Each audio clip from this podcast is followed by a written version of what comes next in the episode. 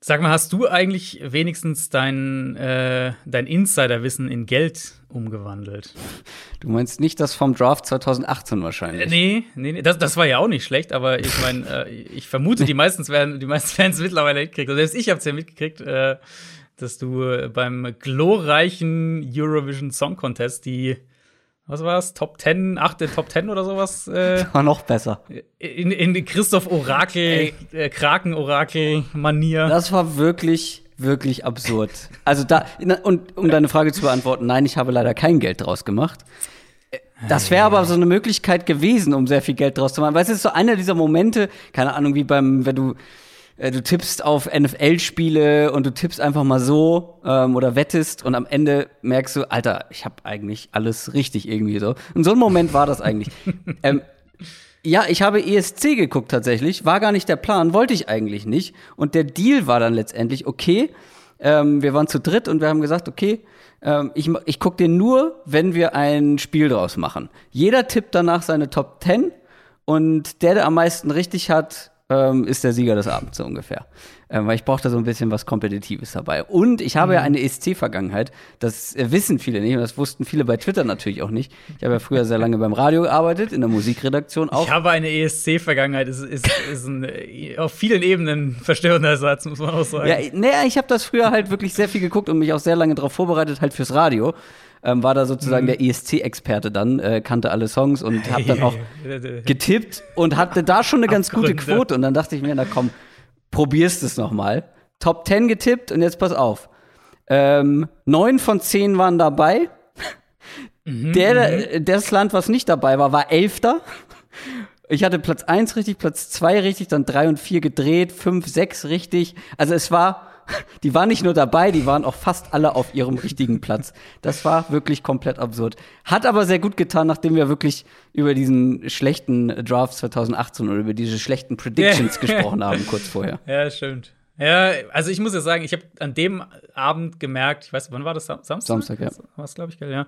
Ähm, ich habe an dem Abend gemerkt, wie tief wir in der NFL-Offseason angekommen sind, weil meine Timeline einfach voll war aber mit Eurovision Song, Song Contest äh, Posts und ich war wirklich ein bisschen geschockt, wie viele Leute das tatsächlich noch äh, gucken. Ja, ähm, kann ich auch verstehen. Wie gesagt, ich hatte damit vor ein paar Jahren auch abgeschlossen, habe das überhaupt nicht mehr verfolgt. Aber ich glaube, mhm. Corona spielt da eine gewisse Rolle, weil du einfach jetzt an Samstagabenden ja, ja, ja. Ähm, halt dann auch einfach mal zu Hause bist, so und nicht irgendwie unterwegs bist und auch in, sagen wir mal, in unserer Timeline viele das dann einfach geguckt haben, weil es viele andere geguckt haben.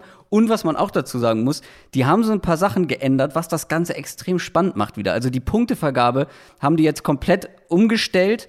Und das ist wirklich spannend. Und wenn du dann noch getippt hast, es war wirklich, ja, es war, also ich hab, es war unterhaltsam. Es ist halt wie immer, das ist natürlich kein, kein, keine Veranstaltung, wo du hochwertige, super Musik hörst den ganzen Abend. Da waren ein paar sehr unterhaltsame Auftritte mit dabei. Es geht ja ums eher, also ohne jetzt jemandem zu nahe treten zu wollen, aber es geht ja schon eher um das Groteske irgendwo da auch, oder? Also ich habe wirklich nur, ich glaube, zwei Eurovision Song Contests oder sowas in meinem Leben verfolgt. Überhaupt komplett gesehen habe ich keinen, aber halt ein bisschen was davon verfolgt.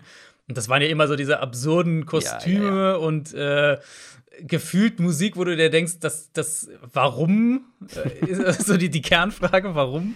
Ja, ja, klar. Ähm, und auch wenn du ja. tippst, dann darfst du nicht nach dem eigenen Geschmack gehen, sondern musst du überlegen, nee, was. Eher, ja. Also es gibt ja eine Jury und dann gibt es das Publikumsvoting und es waren natürlich auch dieses Jahr wieder sehr verrückte Sachen mit dabei. Ukraine kann ich jedem empfehlen. Ähm, äh, sehr, sehr, sehr gut, äh, beziehungsweise unterhaltsam. Aber was man sagen muss, also die ersten beiden Plätze, Italien und Frankreich, waren auch musikalisch gar nicht übel. Also wirklich aus rein nee, musikalischer immerhin. Sichtweise immerhin. keine schlechten Songs. Zumindest das.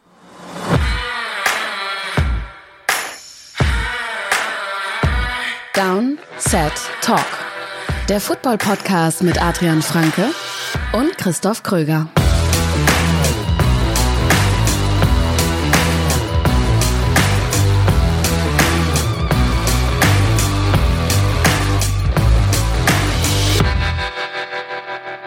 Einen wunderschönen Donnerstag, 27. Mai 2021. Eine neue Folge Downset Talk steht an, der offizielle NFL-Podcast von The Zone Box mit mir, Christoph Kröger und Adrian Franke. Einen wunderschönen guten Tag. War das Datum richtig? Ich habe extra nochmal gecheckt, aber ja. du hast äh, absolut getroffen. Ja, wir nehmen am Dienstag auf. An dem Tag, äh, da kam auch unsere Downset Short Folge raus. Sagen wir gleich noch was zu.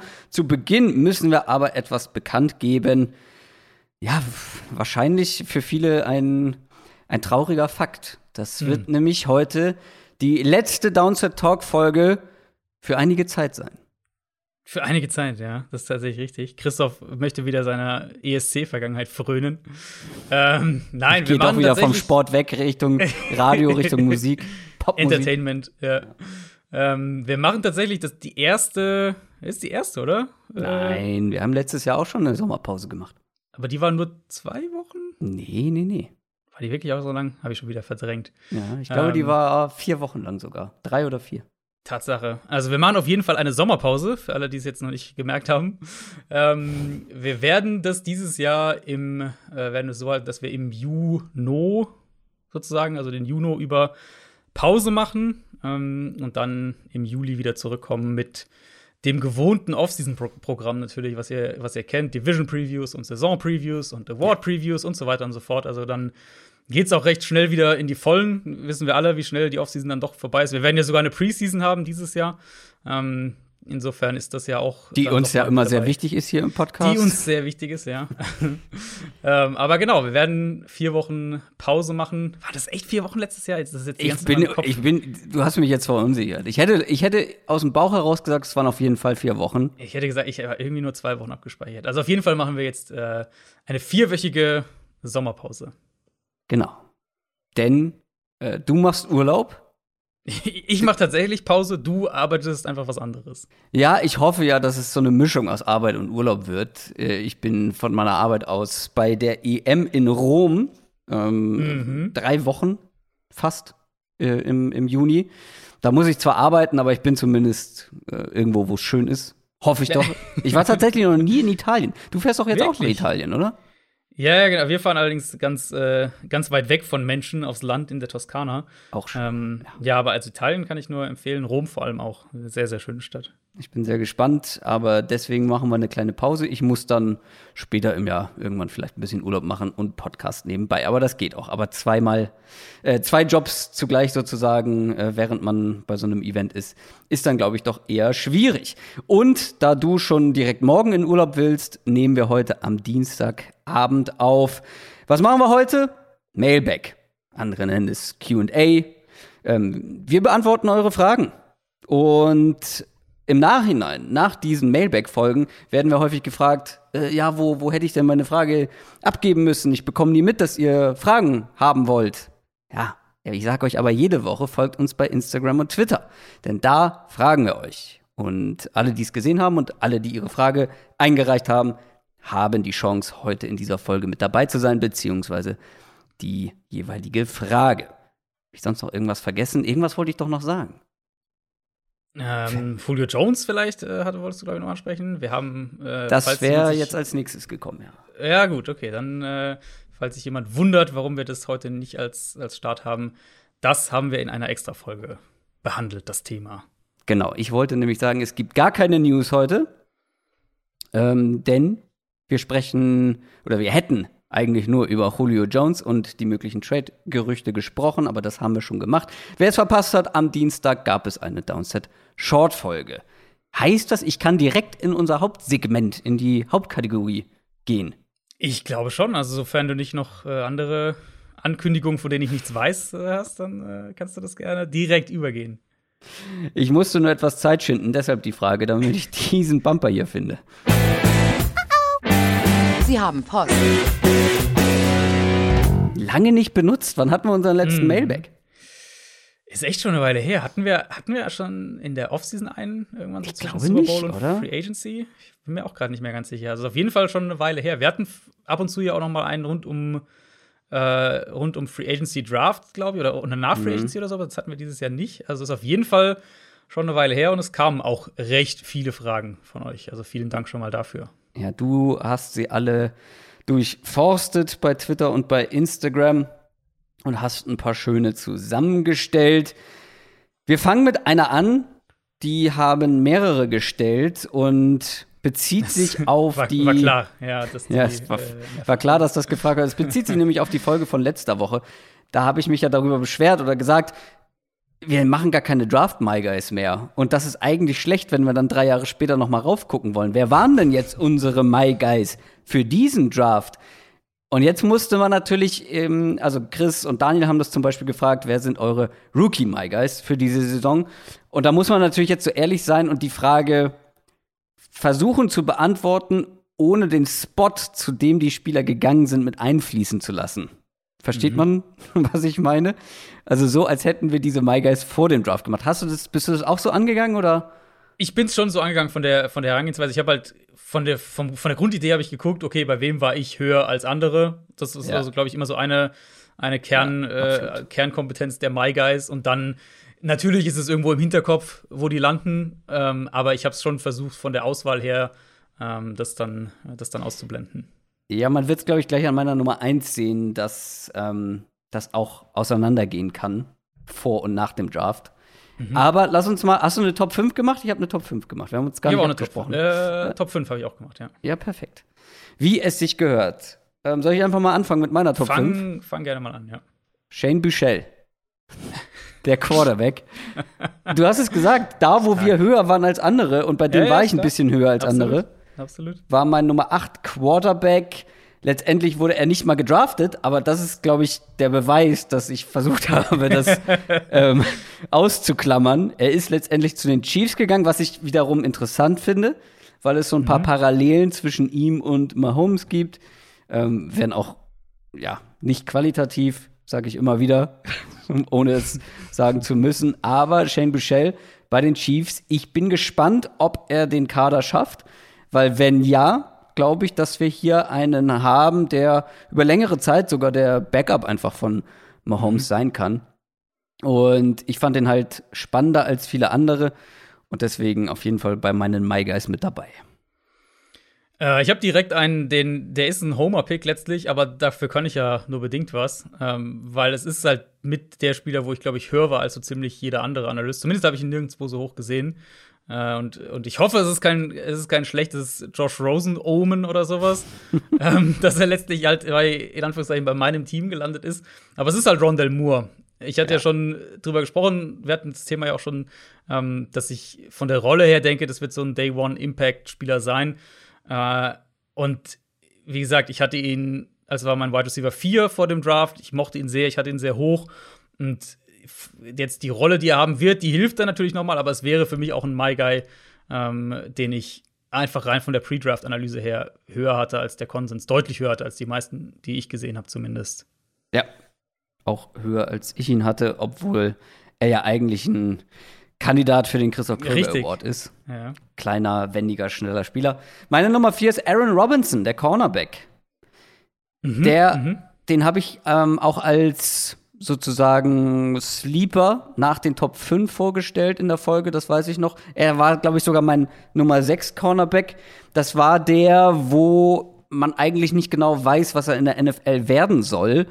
Und er schon irgendwie, ja, dann, also der Defensive Coordinator muss eine gute Rolle für ihn finden, sonst glaube ich, wird das auch nichts Berauschendes. Ich glaube, er ist jetzt in Runde 3 zu den Giants gegangen. Und ich finde den Spieler einfach extrem spannend. Ähm, hattest du dir dann noch mal auf meine Empfehlung hin die 1 gegen 1 Snaps beim Pro Bowl Habe ich noch nicht gesehen. Habe ich noch nicht gesehen, ja. Ja, da hat er mich nämlich irgendwie gekriegt, weil er so ultra aggressiv ist, immer am Gegner dran. Und ich bin einfach sehr gespannt, ähm, wie er sich jetzt bei den Giants macht. Aber wenn wir vorm Draft gucken, wäre das auf jeden Fall einer meiner My Guys geworden. Ähm, weil da war ich auch, glaube ich, ein gutes Stück höher als viele andere. Den hatte ich schon in Runde 2. Äh, mochte ich sehr gerne, also Aaron Robinson.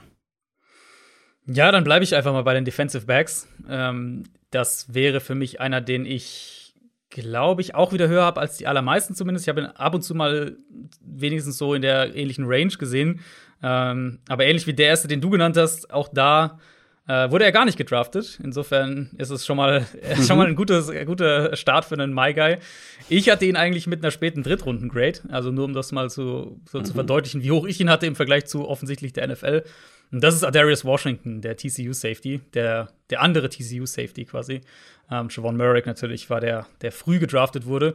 Ähm, und Washington, logischerweise jetzt bei den Ravens gelandet als undrafted Free Agent, ist dann so ein Traumspot irgendwo.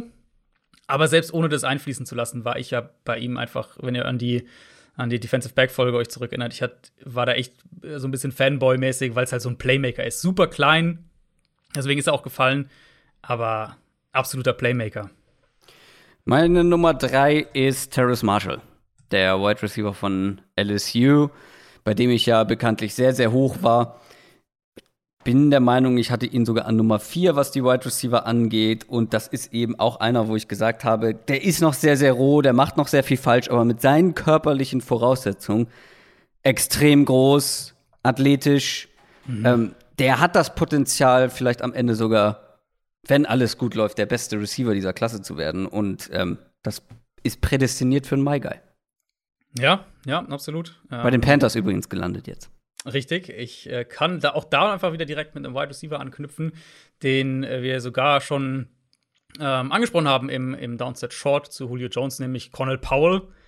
Auch da wieder, mhm. ich war wesentlich höher als der Konsens. Ich mochte ihn sehr als so eine Nummer 2 Outside-Option äh, mit der Physis, die er hat mit, dem, äh, mit den Nuancen auch im Route Running, die er hat, wo ich einfach glaube, der wird in der NFL nicht spektakulär gewinnen, aber er wird gewinnen.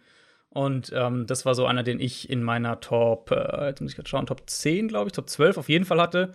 Äh, wir haben auf jeden Fall über ihn gesprochen in der, in der Receiver-Folge. War meine Nummer 9 unter den Wide Receivers, also sehr hoch im Vergleich. Hatte ihn mit einer Drittrunden-Grade auch, ähm, ging dann in Runde 5. Und das wäre so einer, wo ich mir gewünscht hätte auch natürlich dann, man will ja immer die Leute, die man selbst hört, hofft man immer, dass ja. ihr bei einem guten Team landet, weil dann sieht es meistens besser aus. Ja. Äh, Paul ist bei den Chiefs gelandet, was äh, natürlich auch optimistisch stimmt für seine Zukunft. Meine Nummer zwei ist nicht so ein, nicht wirklich so ein Sleeper, aber ich musste ihn mit reinnehmen, weil ich einfach so begeistert von ihm war. Mhm. Mein Nummer eins Wide Receiver Jalen Wardle. Der ist na, letztendlich halt als zweiter Receiver vom Board gegangen zu den Dolphins. Was ich nicht gedacht hätte, ich dachte, der geht so im Bereich 10 bis 20 aufgrund seiner Größe, seiner kleinen mhm. Größe und vor allem auch ähm, mit der, mit der Verletzungshistorie. Ähm, er ist letztendlich sehr früh gegangen, hat mich gefreut. Ich war ultra hoch bei ihm, ähm, dementsprechend musste ich ihn mit reinnehmen. Finde ich auch völlig in Ordnung. Also es muss ja, My Guys müssen ja keine Sleeper sein. Eben. Ich habe meine, die anderen beiden, ich habe sind auch hohe Picks gewesen und die ich auch hoch hatte auf dem Board. Mhm. Ähm, ich habe einmal noch Jalen Phillips, den Edge Rusher, den wir ja beide recht hoch hatten auch. Oder wir hatten ja beide auf 1, wenn ich mich ja, du hattest ihn, glaube ich, auch auf 1, ne? Ja, unter den. Du warst gerade leider abgehackt. Wer? Äh, Jalen Phillips. Ah ja, Phillips. ja, habe genau. ich auch überlegt, habe ich jetzt rausgelassen, aber war bei mir in der Verlosung mit dabei, war auch meine Eins, ja. Ja, genau. Und ähm, da ist halt so für mich so die, die äh, Konsensdiskussion gar nicht so arg. Ich meine, viele hatten ihn eher so, also irgendwo Top 5 war bei den meisten. Manche, die meisten, glaube ich, so auf 2, 3, äh, mit den Verletzungssorgen und so weiter natürlich. Aber für mich war, also mich hat der sportlich halt so vom Hocker gehauen und ja. ich war so, als ich das einfach nur sein, sein Tape gesehen, ich meine, ich wusste die Verletzungsstory natürlich mit den Gehirnerschütterungen.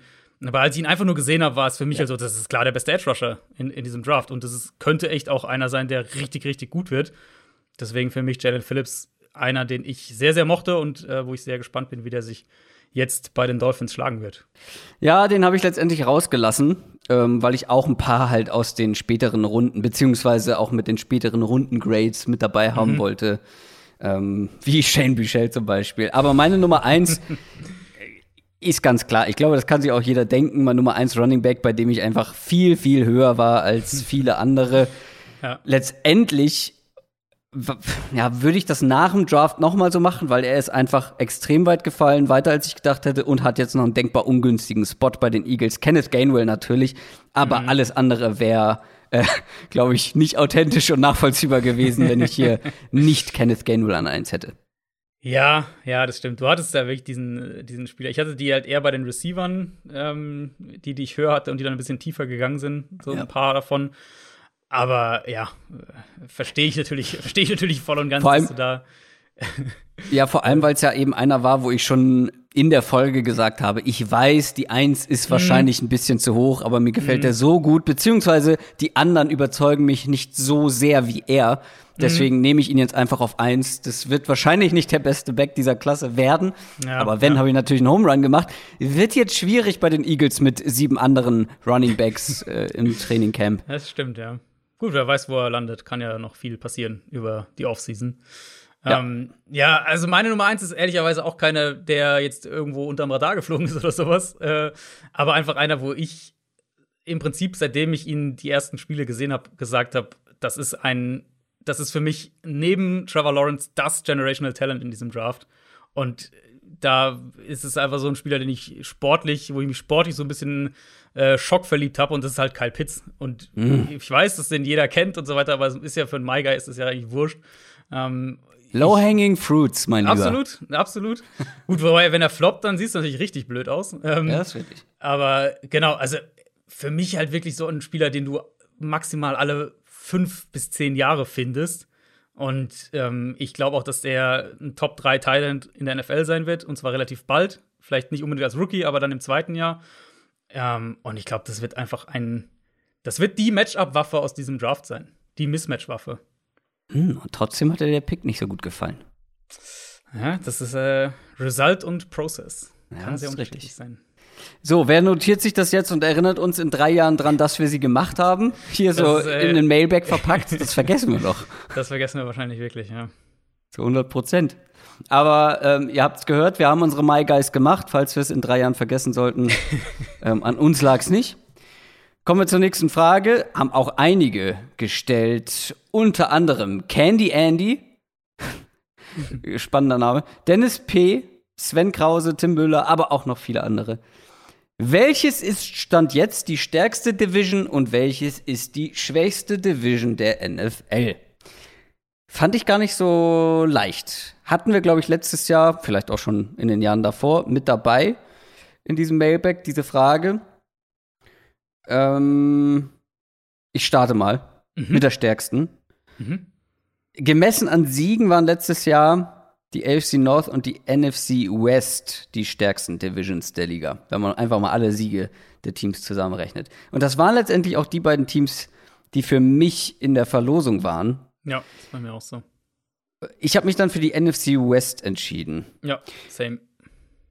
Äh, Das sticht also, also muss man ja nur mal gucken. 49ers, die waren ohne Quarterback und ohne halbes Team, das verletzt war, gut genug für sechs Siege, zehn Niederlagen. Jetzt ist man dieses Jahr mit Jimmy G oder Trey Lance wieder mit dabei. Die sollten besser sein. Die Cardinals sollten eigentlich auch besser sein, sollten einen weiteren Schritt machen, haben sich auf vielen Punkten nochmal verstärkt. Die Rams, ja, Defense wird vielleicht schlechter sein ohne den Guru dahinter mit Brandon Staley. Aber in der Offense hat man jetzt Matt Stafford statt Jared Goff. Das ist auf dem Papier stärker. Ähm, also sie sollten mindestens genauso gut sein wie letztes Jahr. Und die Seahawks werden, solange sie Russell Wilson haben, kein schlechtes Team sein. Also haben wir hier vier Teams, die gut genug sein sollten, um in die Playoffs ein, einzuziehen, zumindest theoretisch. Und ja, wenn, wenn man AFC North sagt, mit den Steelers, Browns, Ravens und Bengals, okay, kann ich verstehen, aber ich sehe die NFC West noch ein Stück davor. Ja, so- genauso war mein Gedankengang auch. In der NFC West hast du in meinen Augen eben vier Teams, die eigentlich alle mindestens neun Spiele gewinnen sollten. Das war so meine Herangehensweise. Ja. Ähm, und das hast du, finde ich, in keiner anderen Division. Also du hast in jeder Division mindestens einen, wenn nicht zwei Teams, wo du sagst, das wird eher, sagen wir mal, das, die werden auf jeden Fall einen negativen Rekord haben. Jetzt mal ganz neutral formuliert so. Ähm, und die AFC North gehört da für mich eigentlich auch dazu, weil die Bengals sind schon, finde ich, ein Fragezeichen. Klar, vier, vier Siege letztes Jahr, wo sie Burrow lange dann nicht hatten letztlich, aber also, dass die jetzt vielleicht sechs, sechs Spiele gewinnen, vielleicht sogar sieben Spiele gewinnen, ja, das kann ich mir vorstellen. Aber ich glaube nicht, dass die von vier Siegen auf neun oder zehn oder sowas springen. Ähm, und ich denke halt, dass Pittsburgh ein gutes Stück schlechter sein wird als letztes Jahr, von, also auch rein von den Ergebnissen her. Und vielleicht die Steelers eher so acht Spiele gewinnen, die Bengals vielleicht so sechs, sieben, irgendwie so in der Richtung. Und in der NFC West vom, von Stand heute aus gesehen, glaube ich wirklich, dass die alle vier, ich meine, irgendwer wird dann vielleicht auch nur acht gewinnen, aber dass die halt alle so in dieser neun oder mehr Siege-Range letztlich sein sollten, von dem, von dem Potenzial, das sie haben. Dann mach doch mal die schwächste Division zuerst. War gar nicht so einfach, finde ich. Es gab ein offensichtliches Los sozusagen, eine Mhm. offensichtliche Wahl. Ich habe sie umgangen, bin zu einer anderen Division gegangen. Ich bin gespannt, was, für welche Division du dich entschieden hast. Äh, Jetzt hoffe ich, dass deine offensichtliche dann das ist, was ich genommen habe. Ähm, ich habe die AFC South genommen, die für Hm. mich Die habe ich letztendlich auch genommen, aber die offensichtliche wäre schon noch die NFC East, oder? Nach dem letzten Jahr. Ja, ah, okay, dann können wir gleich mal, das ist eine spannende Diskussion. Also für mich halt die AFC South so ein bisschen, ich denke, eins von den beiden Teams, Titans, Colts, wird wahrscheinlich ganz gut sein, ganz okay sein, 10, 10 11 Siege sowas Ja. holen. Ähm, ich denke, der andere gewinnt halt irgendwie so acht Spiele, neun Spiele. Also eins, eins von den beiden Teams, denke ich, wird ein bisschen runtergehen. Ich finde, beide sind in dieser Offseason schlechter geworden als letztes Jahr. Ich könnte mir Ähm, auch vorstellen, dass beide ein Stückchen runtergehen und mir zwar positive Records haben letztendlich, aber halt keine Megasaison hinlegen. Also, mein, ich könnte mir vorstellen, und es gibt ein Spiel mehr, muss man immer bedenken, aber ich könnte mir vorstellen, Ja, stimmt, ja. dass trotzdem zehn Siege reichen am Ende, um die Division zu gewinnen. Das würde mich nicht, das würde mich jetzt nicht wundern. Mhm. Ich Ähm, würde auch über, übrigens nicht ausschließen, dass eine dieser beiden Mannschaften eine, eine, eine Frontalbremsung hinlegt. Also falls da irgendwie. Also es sind beides Teams, Colts und Titans, wenn da gewisse Dinge schief laufen. Ähm, bei den Colts zum Beispiel die Performance von Carson Wentz. Mhm. Bei den Titans ähm, grundsätzlich, ähm, wenn da neuer irgendwie das, Offensive Coordinator. Genau, wenn das nicht so Waffen richtig und so. funktioniert, die Line schlechter, keine Ahnung, irgendwie sowas, ähm, keine Waffen mehr, beziehungsweise eine weniger, ähm, dass man dann halt auch eine durchschnittliche Saison hinlegt. Ja, also so sehe ich es auch. Das ist, war so für, mich, deswegen war das die Division, auf die ich als erstes gegangen bin, weil ich finde eben, die beiden Teams, Ja. die letztes Jahr gut waren, sind immer noch die besten in der Division, aber beide wurden schlechter in dieser Offseason, in meinen Augen. Dann hast du halt Houston, was der klare Favorit für den Nummer 1-Pick sein muss, denke ich. Äh, Ja. haben, glaube ich, die Frage auch noch mal irgendwann. Ähm, und die Jaguars, die sicher besser sein werden als letztes Jahr, aber die ich halt trotzdem eher so in dieser 5-Siege-Range ungefähr sehe. Ist halt eine Wildcard, ne? Rookie Quarterback, quasi ein Rookie Head Coach, zumindest in der NFL, generell ein sehr junges Team. Das muss ich auch erstmal finden, alles. Also ich, ich könnte mir vorstellen, dass wir in der Division am Ende ein, ein Team mit 10 Siegen haben, eins mit 8 oder so, eins mit 5 und eins mit einem. Und das wäre dann für mich schon die NFC East, um mal so den Vergleich zu ziehen. NFC East für mich wäre, ist halt ausgeglichener und ich finde, die Teams wurden eigentlich, ja, Eagles vielleicht mal schauen, aber die anderen Teams wurden alle definitiv besser, signifikant besser teilweise. Ähm, Giants mit, mit äh, Ja. Kenny Golladay, Dory Jackson, die ähm, dann Washington mit den ganzen Waffen, die sie sich geholt haben, mit neuem Quarterback, Dallas allein dadurch, dass sie, dass sie Dak und die beiden Offensive Tackles zurückbekommen. Mhm, Ähm, ich, also da sehe ich eigentlich mehr Teams, die so in der 8-Plus-Siege-Range am Ende sein können, als jetzt in der AFC South. Absolut, ich bin da auch komplett bei dir. Ich glaube nur, dass viele, wenn man sagt, welches ist die schwächste Division der Liga, viele direkt an die NFC East denken, weil es halt letztes Jahr so mit Abstand Jahr, ja. die schlechteste war und wirklich alle so vor sich hingekrebst sind. Mhm. Ähm, ich glaube trotzdem, dass die NFC East eine der schlechteren sein wird. So allein was Mhm. Denk irgendwie auch, ja. Siege angeht. Ähm, klar bin ich auch voll bei dir, dass sich gerade die Giants, Washington und die Cowboys verbessert haben. Trotzdem sind das auch, steht das für mich alles bei vielen Teams noch ein bisschen auf wackeligen Füßen. Mhm. So. Ist halt auch eine super unsichere Division, einfach was die Quarterbacks angeht. Also Dak mal, mal ausgeklammert, Ja, aber Ryan Fitzpatrick, Jalen Hurts und, und Daniel Jones ist halt schon auch, das kann in sehr, sehr viele Richtungen irgendwie gehen. Ja, eben. Da sind wir uns ja komplett einig. NFC West und AFC South. Nächste Frage. Kommt von Ben. Hat er bei Twitter gestellt, welche Teams der Top 10 des Drafts, 49ers und Dolphins ausgenommen, könnten es in die Playoffs schaffen. 49ers und Dolphins ausgenommen, weil sie ja leistungstechnisch nicht in den Top 10 gedraftet hätten, sondern in die Top 10 entweder getradet sind, ähm, kurz vorher, oder im Falle der Dolphins ja schon eine ganze Weile vorher. Das war ja der Texans-Pick, den sie da hatten. Ähm, ich bin die alle mal durchgegangen. Ich glaube, ich erspare euch aber, dass ich die Prozentzahlen für jedes einzelne Team nenne. Soll ich einfach mal meinen Top-Favoriten nennen Mhm. und du nennst dann deinen? Ich hoffe, wir haben nicht den gleichen. Also ein Team, das es nächstes Jahr in die Playoffs schafft und dieses Jahr noch in der Top 10 gedraftet hat. also ist bei allen natürlich unwahrscheinlich, glaube ich, muss man vielleicht noch mal dazu sagen. Bei Das- allen muss schon ja. einiges gut laufen, damit sie es wirklich auch in die Playoffs schaffen. Ich finde, die Broncos sind mein Favorit, was das angeht. Okay. Die Broncos haben für mich die höchste Prozentzahl sozusagen bekommen, weil ich glaube, dass von allen Teams, die da jetzt in Frage kommen, es grundsätzlich das kompletteste Team ist. Wir können natürlich über Drew Lock spotten und ihn kritisieren und ich bin da ja auch voll mit dabei und gehe da ja auch vorne weg. Aber die Umstände sind ja nun wirklich nicht schlecht. Du hast Playmaker Das in der stimmt. Offense, du hast eine solide Line, die Defense sollte gut sein. Wurde dann natürlich auch, ich meine, man kann über den Pick, ähm, wann war es jetzt an Nummer 9, sagen, was man will. Äh, die Defense sollte damit noch mal besser geworden sein. mit Patrick Sertain, mit dem Cornerback. Voraussetzung ist natürlich gerade bei den Broncos, wo jetzt Sutton ausgefallen ist, Von Miller ist häufiger mal nicht dabei gewesen, Bradley Chubb ist häufiger ausgefallen. Voraussetzung ist natürlich, dass da die besten Spieler mal fit bleiben über eine ganze Saison. Aber ich glaube, wenn Drew Lock durchschnittlich spielt, dann hat dieser Kader das Potenzial für ein Playoff-Team. Die Frage ist halt, also sie kriegen also überhaupt keine, überhaupt keinen, keine, äh, keinen Gegenwind sozusagen inhaltlich zu dem, was du gesagt hast. Also sie kriegen ja allein diese zwei Playmaker, einmal offensiv, einmal defensiv zurück von Verletzungen. Und die, also die Secondary sollte ja einfach richtig, richtig gut sein, auch was sie da Genau. ähm, schon in der Free Agency gemacht haben. Die Frage ist halt, sagen wir, Drew Lock spielt ein bisschen besser als letztes Jahr.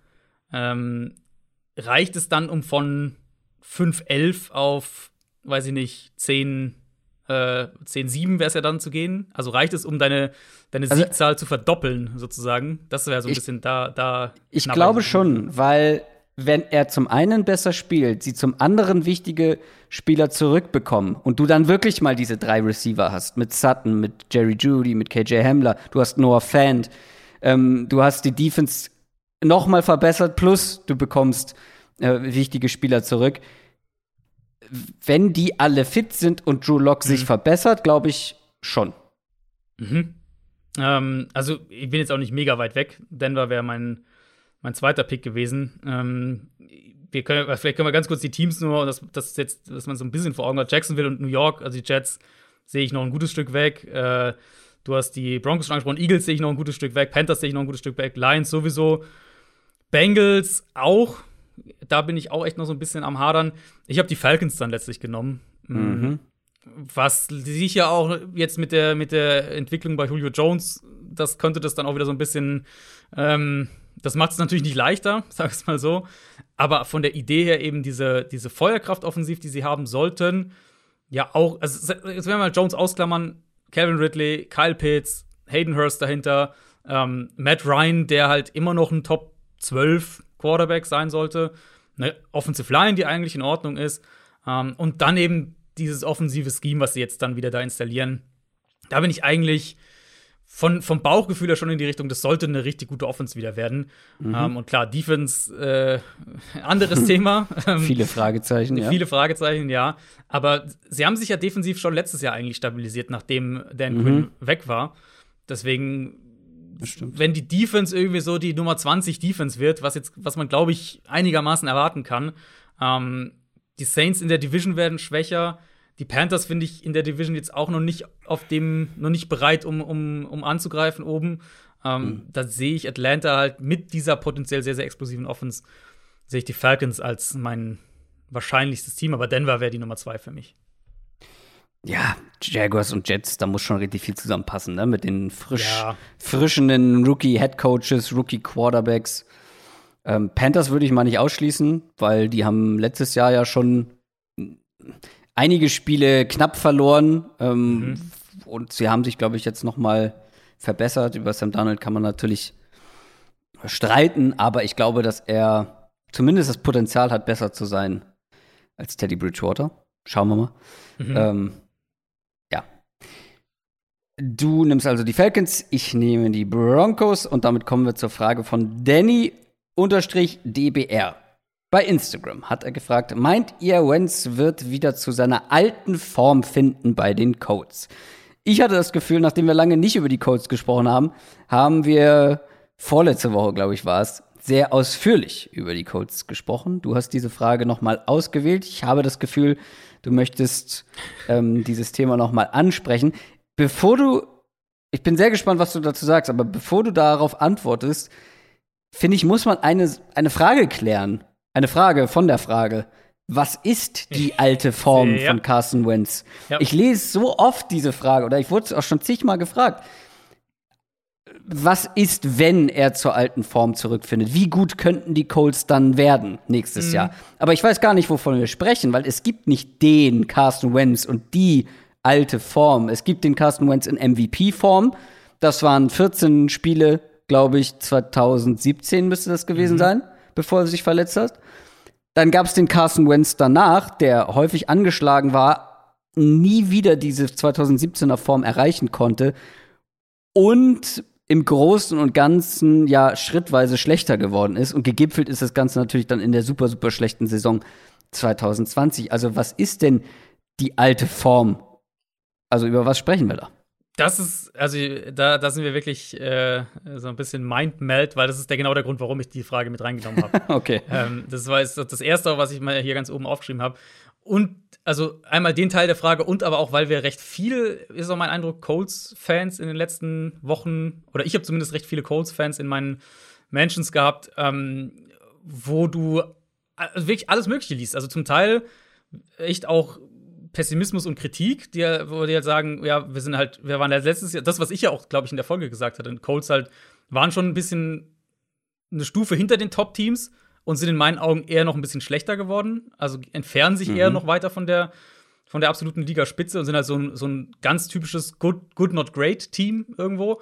Aber auch ich habe auch echt häufig von Colts-Fans gelesen, äh, dass Carson Wentz ja eigentlich sogar ein, ein Upgrade gegenüber Rivers sein sollte. Ähm, wo ich halt ein sehr anderer Meinung bin. Ich verstehe Ja. natürlich, warum man die. Das ist so ein bisschen die, die äh, Sam Darnold könnte ein Upgrade sein. Naja, gut, ja, könnte er, Ja. wenn halt auf einmal alles perfekt zusammenläuft. Aber so wie du die Frage angegangen bist, genau aus dem Grund habe ich sie auch mit reingenommen. Aus dem Blickwinkel bin ich sie auch, ähm, auch angegangen. Ich denke, eine Sache können wir relativ schnell abhaken. Carson Wentz wird in der kommenden Saison besser spielen als letztes Jahr. Und ähm, das, da gehört jetzt nicht so mega viel dazu, aber wahrscheinlich wird er auch deutlich besser spielen, einfach weil 2020 so ein brutaler Ausreißer nach unten war. Egal, wie genau man jetzt Wentz vor der vergangenen Saison gesehen hat, wie man ihn da eingestuft hatte. Ich glaube, die meisten hätten ihn wahrscheinlich zwischen Quarterback 10 und 15 so grob ungefähr vor der letzten Saison reingepackt. Er war definitiv schlechter als das alles, aber was, wenn man da so das Gesamtbild auch nochmal betrachtet, die Umstände, die, die Situation mit dem Trainerstab, die- die ganze, die, die Situation mit den Waffen, Offensive Line angeschlagen. Wentz natürlich selbst hat furchtbar gespielt, überhaupt keine Frage, aber da kam, glaube ich, schon auch viel zusammen. Deswegen würde ich die Frage, um auch diesen Aspekt, was ist denn der alte Carson Wentz, wenn er wieder so spielt wie damals, äh, um das so ein bisschen zu beantworten, würde ich so ein bisschen weiterdrehen auf die Frage, was ist denn die realistische Erwartung an Carson Wentz im Liga-Vergleich? Und ich weiß jetzt nicht, wie, wo du ihn da siehst. Ich bin so grob bei Quarterback 16 bis 20 gelandet von der Einordnung. Was natürlich ein krasser Sprung immer noch wäre zu letztem Jahr. Also muss man ja ganz klar sagen, letztes Jahr war er halt Quarterback 30 oder so. Oder noch Also, schlechter. ich, ich finde es halt schwierig aus den genannten Gründen, weil ähm, die Frage ist ja, sehen wir ihn noch mal in alter Form? Noch mal in MVP-Form? Glaube ich, nein. Besser als 2020? Höchstwahrscheinlich.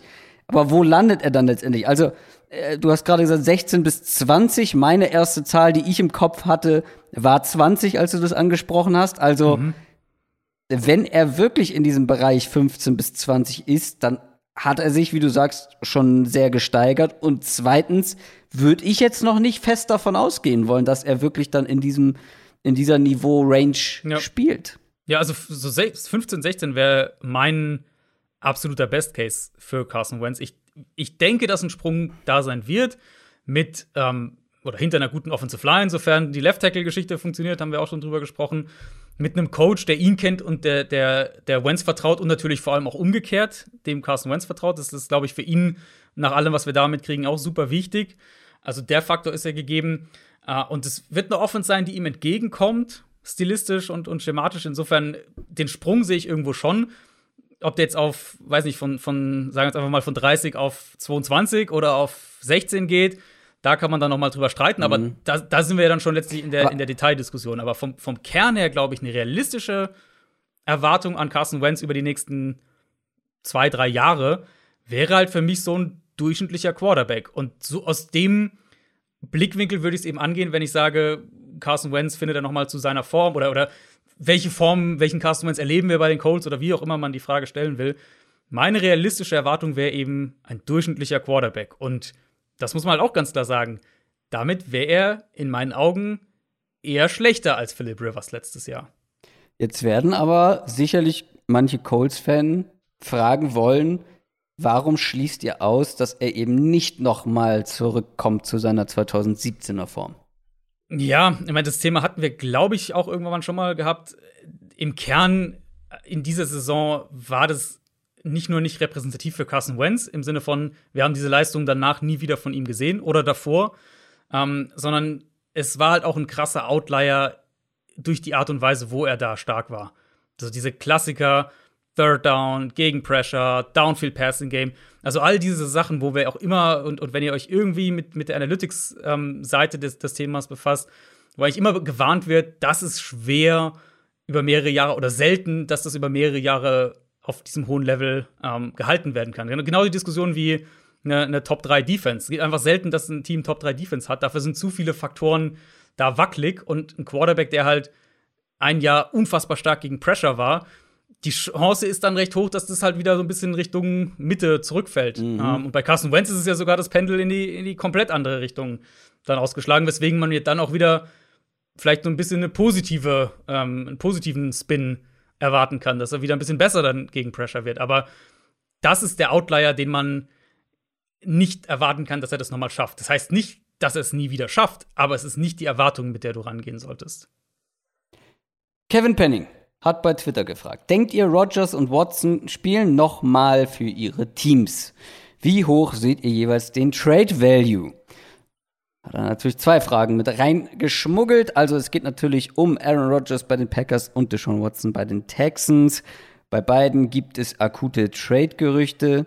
Ganz aktuell natürlich auch noch mal bei Watson, die jetzt irgendwie in den letzten Tagen noch mal hochgeko hochgekocht sind. Wobei man bei dem auch nicht so weiß, wie das Ganze rechtlich aussieht, oder? Ja. Also, ja.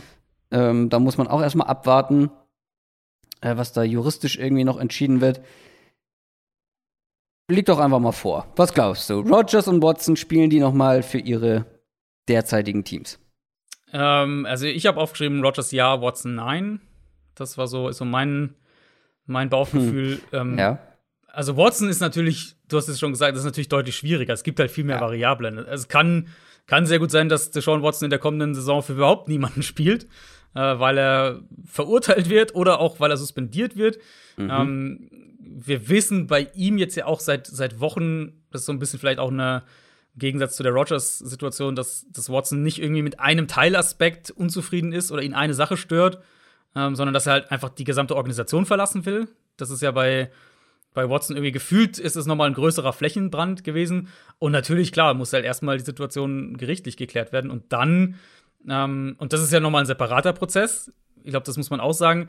Äh, selbst wenn er, sagen wir, vor Gericht freigesprochen wird oder man sich irgendwie anderweitig da einigen kann, dann kann die NFL ihn ja trotzdem sperren. Das darf man, das kann ja trotzdem passieren.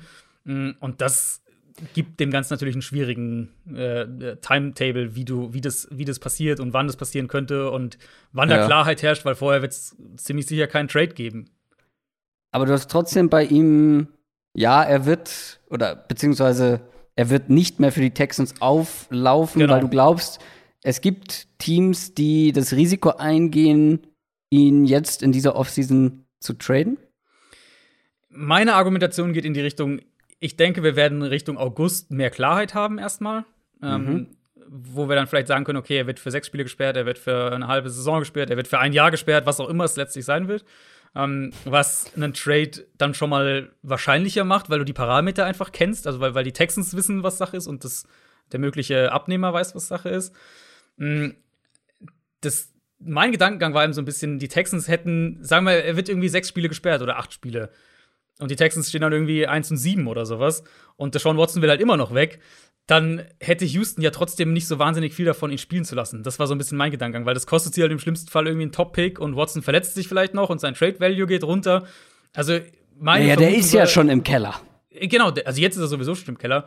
Meine Vermutung war, entweder wir haben genug Klarheit im August und, und Watson geht in Anführungszeichen unbeschadet genug aus dieser ganzen Sache raus, dass ein Team auch noch für ihn traden möchte.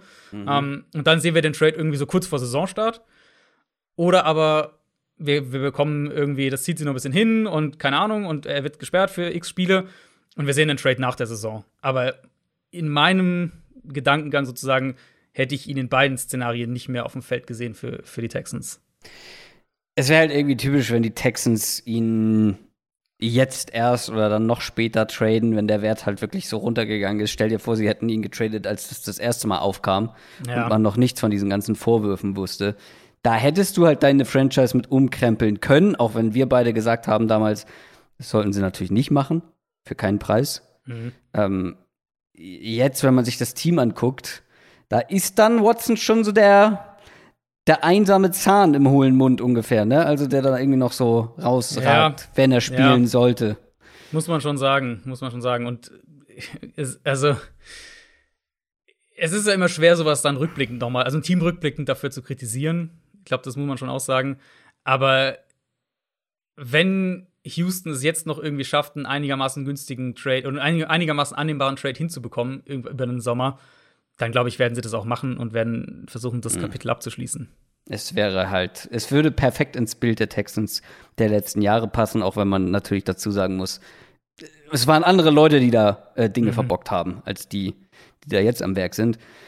Und Rogers bin ich auch deiner Meinung. Ich glaube nicht, dass er getradet wird. Ähm, das, sind, das sind Machtspielchen und ich glaube, dass die Packers da gerade nach dieser vergangenen Saison ähm, nach seinen Leistungen in der vergangenen Saison hm. nicht, nicht insofern einknicken, dass sie sagen, okay, nee, dann, dann schicken wir den vom Hof, dann traden wir den.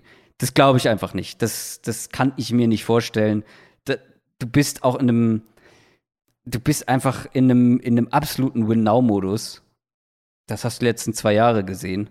Ja. Und jetzt das dritte Jahr mit einem, mit einem neuen Coach. Ähm, ich glaube, die werden das, die werden versuchen, diesen Mann zufriedenzustellen.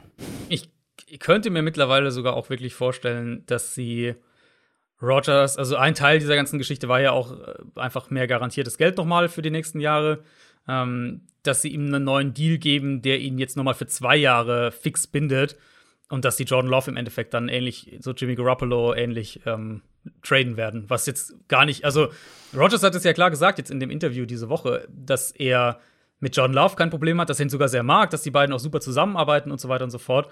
Ähm, und dass es ihm halt nur um die Art und Weise geht, wie diese Sachen passiert sind. Und im Kern mhm. kann man relativ klar zwischen den Zeilen lesen, dass er halt von nichts wusste und am Draftabend überrumpelt wurde, dass die Packers halt für einen Quarterback hochtraden.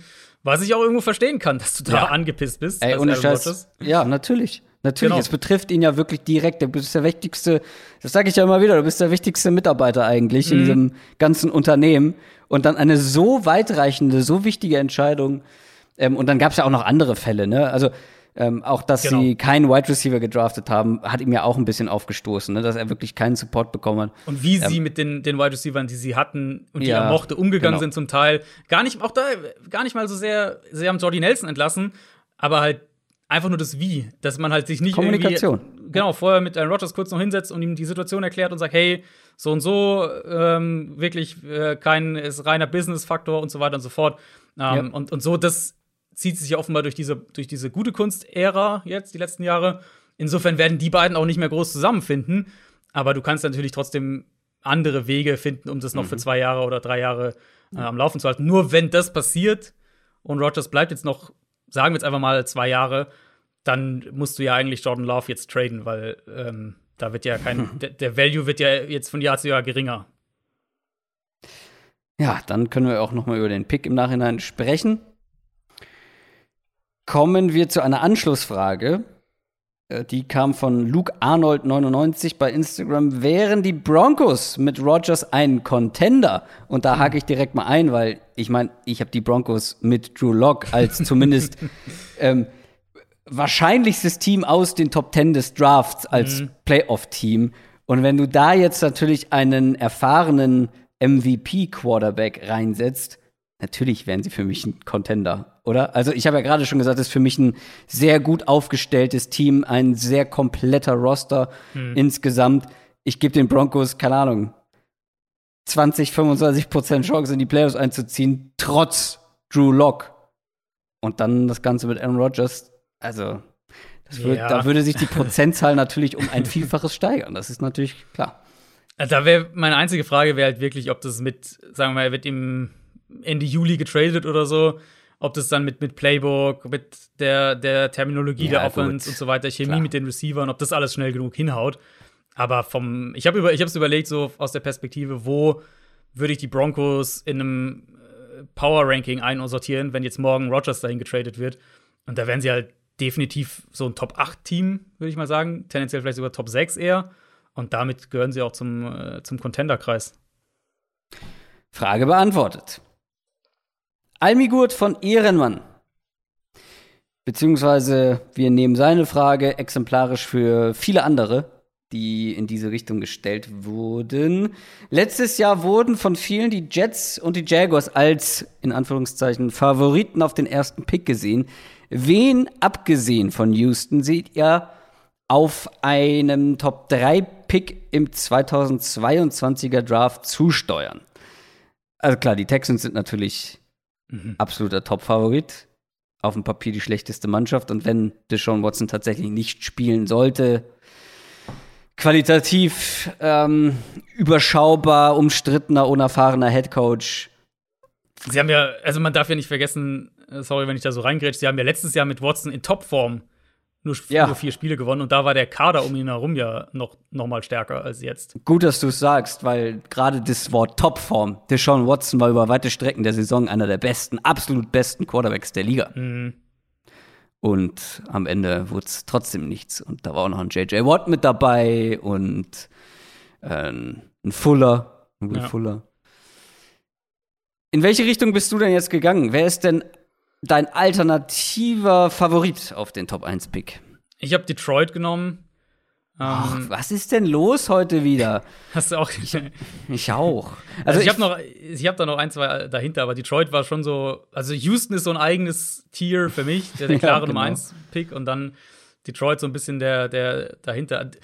Die sollten halt eine der besten Offensive Lines haben in der NFL. Aber. Aber was sonst? Genau, das gibt dir so ein bisschen mehr Stabilität, würde ich sagen, aber es gewinnt mhm. dir halt nicht unbedingt Spiele. Und Goff ohne McVay ist für mich echt ein Fragezeichen. Ja. Die Wide Receiver-Gruppe ja. natürlich ist die unsicherste in der NFL. Ja. Und die Defense hat individuelles Talent, aber die war letztes Jahr absolut horrend schlecht. Und da muss halt auch dann der, der Trainerstab und, und äh, was Dan Campbell da zusammengebaut hat, das muss halt erst einmal zeigen, dass die es jetzt wesentlich besser können als das, was davor da war. Ähm, also Detroit ist so ein Team, bei dem ich mir am ehesten nach den Texans vorstellen kann, dass die nur so, weiß ich nicht, drei, vier Spiele halt gewinnen. Ja, das wollen Lions-Fans natürlich nicht hören, aber es war auch mein erster Einfall, weil du musst ja dann schauen, wenn du nicht die Texans nehmen darfst, äh, wo gibt es Potenzial, dass wirklich alles schiefgehen kann? Also, wo wäre der mhm. Worst Case?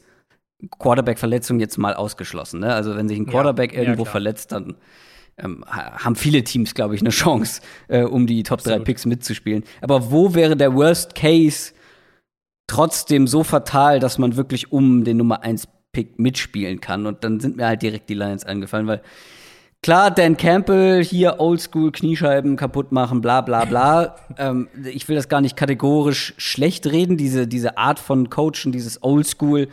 Ähm, aber da will ich halt auch erstmal sehen, dass der seine Ideen wirklich in die heutige NFL übersetzen kann. Und dass die funktionieren. Mhm. Und ich finde, dass da eine gewisse Skepsis natürlich schon angebracht sein muss. Ähm, und dann, gleichen Punkt habe ich mir aufgeschrieben. Wie gut ist Jared Goff ohne einen Sean McVay im Ohr, ohne die Waffen, die er lange Zeit bei den Rams hatte? Ja, und ein, du hast die Defense angesprochen, die Secondary. Ein Jeff Okuda, ja klar, das war ein, eigentlich so ein Blue Chip Player vor dem Draft letztes Jahr, aber der hatte keine gute Rookie-Saison. Der muss auch erstmal seinen Sprung machen.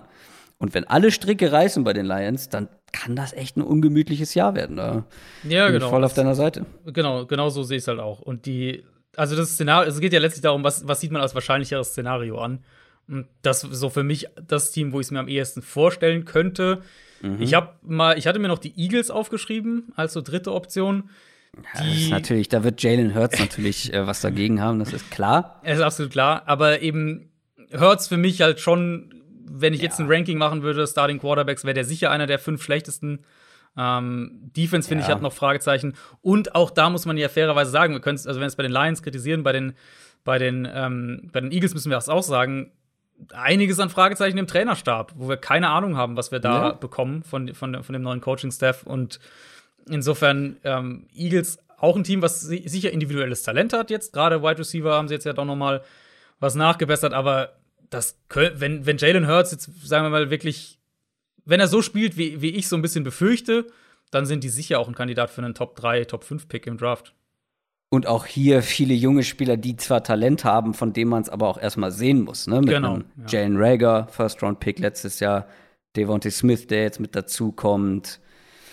Ähm, ja, Miles Sanders sah jetzt Jahr für Jahr immer besser aus irgendwie, aber so, so richtig, richtig eingeschlagen hat er auch noch nicht. Und ja, die Secondary war letztes Jahr ein Problem. Linebacker so ist viele, immer noch Problem. Ja, und ähm, also viele, viele Fragezeichen, glaube ich, einfach bei den Eagles. Ähm, ja. Sowohl auf dem Feld als auch dann in Sachen Coaching-Staff. Gut, haben wir unsere Top 3 zusammen. Oder hattest du noch ein anderes Team irgendwie noch ganz weit vorne mit dabei? Also für mich so das mit noch in einem Tier mit den Eagles wären halt die beiden, äh, die letztes Jahr 1 und 2 gepickt haben. Ich glaube zwar, dass die deutlich besser sein werden, aber ja, gut, okay, äh, Jets und, und, Jaguars, wenn, wenn da der Rookie Quarterback halt noch mehr Zeit braucht. Ich habe jetzt eher mir die Jets noch aufgeschrieben, was mhm. aber auch einfach daran liegt, dass ich denke, dass, dass zum einen die Jaguars schon weiter sind vom Kader her als die Jets und ich halt von Trevor Lawrence früher mehr erwarte als von Zach Wilson. Mhm. Ähm, aber dass einer von denen auch wieder nur so vier Spiele gewinnt, das halte ich schon auch für absolut denkbar. Kommen wir zur nächsten Frage. Ach, und das ist auch wieder eine Anschlussfrage. Toll. auch von Almigurt von Ehrenmann. Habe ich das eben äh, gerade gesagt überhaupt? Almigurt von Ehrenmann, ja, ja, alter du, Bekannter der Sendung. Ja, der ist häufig dabei. Und auch diese Anschlussfrage kommt von ihm. Dann hat er ja noch mehr Fragen reingeschmuggelt. Mhm. Wer könnte 2022 die Falcons-Rolle einnehmen? Das bedeutet, man pickt überraschenderweise in den Top 5. Ich finde, da hätte man in mehrere Richtungen gehen können, weil ab wann ist es Ab wann ist es mit den Falcons vergleichbar? Also die Falcons waren im Jahr davor 7 und 9 und sind dann im Jahr danach in den Top 5 gelandet. Also aus negativer Sicht mhm. im Draft. Ich habe jetzt mal die Raiders genommen. Hm. Die Raiders waren letztes Jahr 8 und 8. Und natürlich, da ist auch ein bisschen Frust mit dabei, gebe ich ganz ehrlich zu. Aber ich finde, über Jahre hinweg hat man jetzt eigentlich diese Mannschaft zumindest nicht besser gemacht. Klar, man hat irgendwie einen Sieg mehr geholt als das Jahr davor. Glückwunsch, aber man ist ja trotzdem immer noch im absoluten Mittelmaß unterwegs. Und es gibt auch dieses Jahr wieder, wie ich finde, viele Fragezeichen. Right, äh, Wide Receiver ist ein Thema, ähm, die O-Line nach diesem Umbruch, nachdem man so viele da vom Hof gejagt hat. Die Defense ist eine Wildcard, also erstens wenig Spieler, wo ich sage, okay, das sind absolute, absolute Stützen, die sind eine Bank. Gleichzeitig hat man einen neuen Defensive Coordinator. Vielleicht bekommt der die alle wieder in Normalform. Also wenn ich an den Corey Littleton, Kwiatkowski denke zum Beispiel. Aber trotzdem auch viele, viele Wildcards mit den ganzen jungen Spielern, mhm. die man früh gedraftet hat, die jetzt aber diesen Draft-Value noch nicht bestätigen konnten. Ähm, und dann muss man hier natürlich auch auf die, die Situation gucken, in der man sich befindet. Und zwar, wenn ich da an diese Division denke, mhm. eigentlich alle anderen sehe ich mittlerweile vor den Raiders. Also die Chargers sollten deutlich besser sein. Die Broncos, über die haben wir heute jetzt schon viel gesprochen, könnten, sollten besser sein, wenn alle fit bleiben. Und die Chiefs, ja, stehen über allem. Was ist denn, wenn man in der Division selber nur ein oder zwei Spiele gewinnt? So, dann ist man eh schon, hat man eh schon ein Problem, glaube ich. Mhm. Und bei John Gruden muss man auch mal gucken, wie jetzt so, also so langsam, ich weiß, mit der Realität hat das wahrscheinlich nicht viel zu tun, dass er irgendwie angezählt werden könnte, aber ich für meinen Teil, ich persönlich würde ihn dann so langsam mal anzählen. Also ich bin mir über, ich weiß überhaupt nicht, was aus den Raiders nächstes Jahr wird. Es könnte natürlich wieder so eine mittelmäßige Saison werden. Aber wenn alles schief läuft, dann sehe ich die schon. Also ich halte es für nicht ausgeschlossen, dass die in den Top 5 picken. Und wir reden ja hier von Überraschung. Ich würde in einem Punkt widersprechen und was, was dann für mich, also weswegen ich auch die Raiders dann nicht auf dem Zettel habe. Ich glaube, John Gruden ist zu gut, ehrlich gesagt, dafür. Also, Ja, weil man über den das- GM und, und die Kaderzusammenstellung sowas ist eine Thema. Aber seit er eigentlich da ist als Coach Ja. und, und als Playcaller und so, war er eigentlich immer ziemlich gut. Ähm, und Ja, das erste Jahr. Ich, ja, stimme ich, glaube ich, grundsätzlich zu. Das erste Jahr war wild. Da hat man teilweise das Gefühl Ja. gehabt, er wollte nicht gewinnen. Ähm, aber die beiden Jahre danach waren genau, halt gerade auch deutlich, letztes deutlich Jahr, besser. was ja. sie mit dem vertikalen Passspiel und so dann gemacht haben. ja, ja, absolut. Und ich, also ich glaube halt, die Raiders sind so, so das typische Team, was halt zu gut ist, um schlecht zu sein. Weil sie, weil Derek Carr ist halt so ein solider Quarterback, du hast ein paar Waffen, ähm, du hast jetzt, ja, aber das, ich denke, mit Gus Bradley haben sie einen Defensive Coordinator, der eine ganz, der eine solide Defense da rauskriegen kann aus dem Spielermaterial.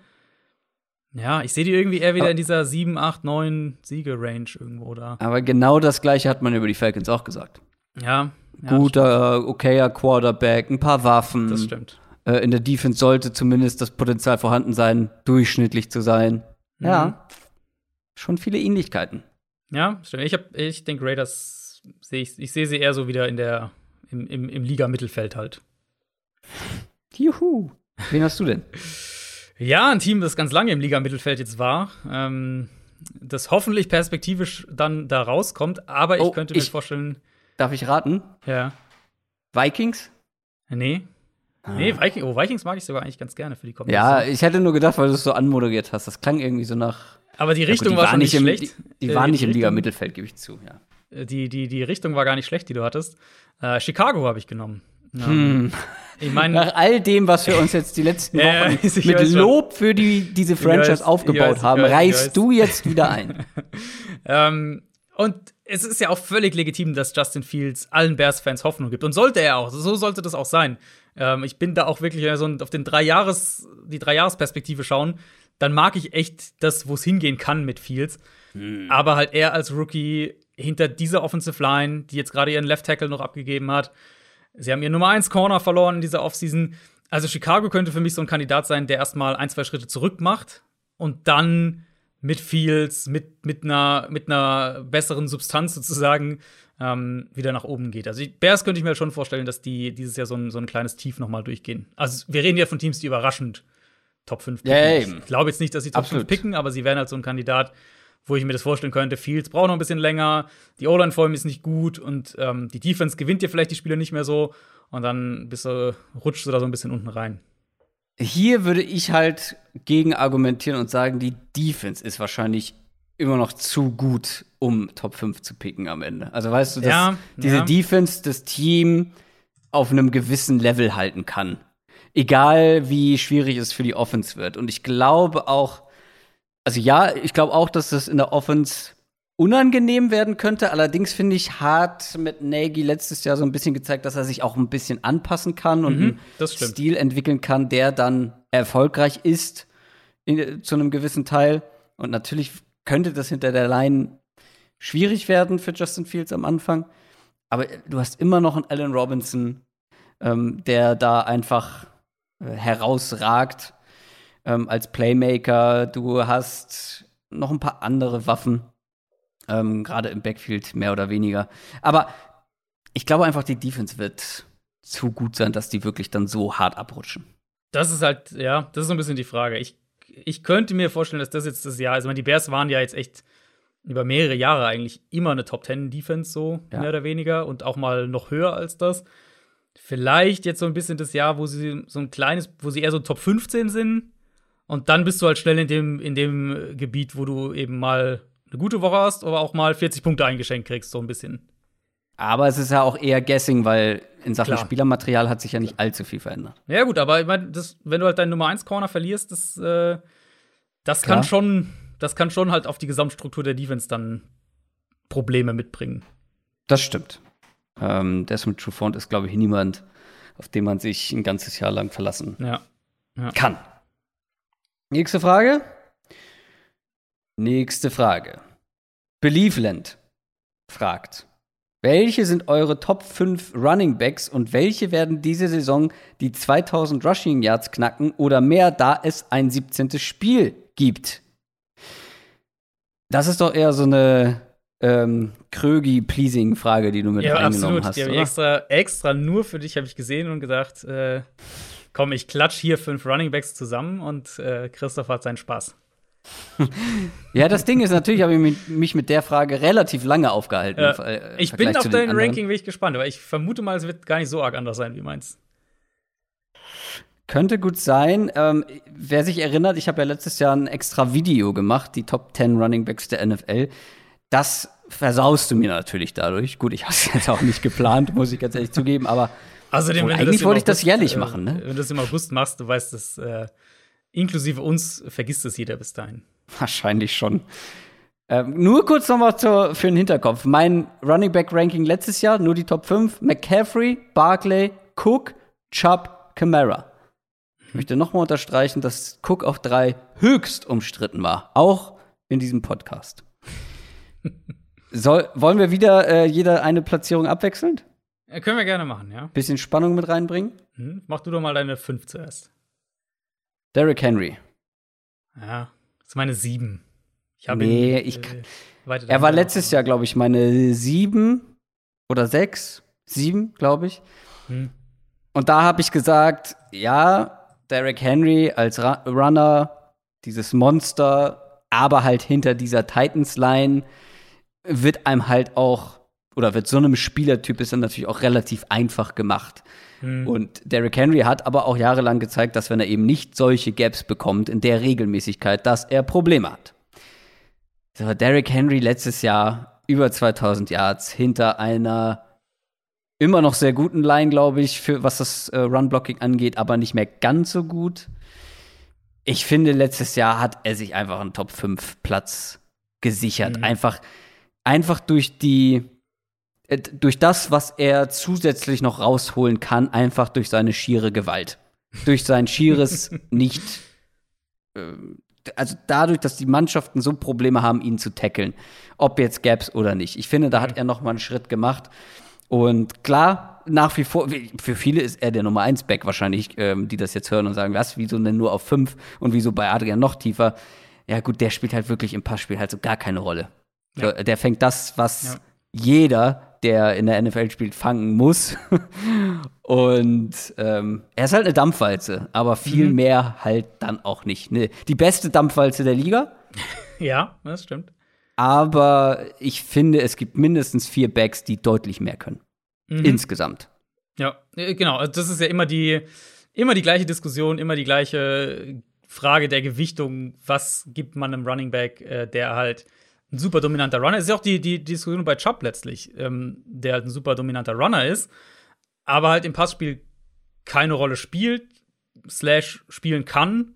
Ähm, und wenn wir halt auf die heutige NFL einfach gucken, das ist, ist es, also finde ich das halt schwer, dann damit zu sagen, das ist Top 5 auf der Position, auch wenn wir davon eben sprechen. Und die beiden sind so, finde ich, die, die Paradebeispiele, Henry und, und, und Chubb, ähm, die halt so mit die, wenn nicht die dominantesten Runner sind in der Liga.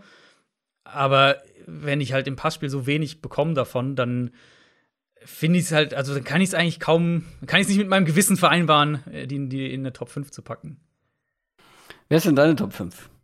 Äh, meine Nu- Nummer 5 ist Aaron Jones von den Packers. Mhm, das wäre wahrscheinlich meine Nummer 6 gewesen, ja.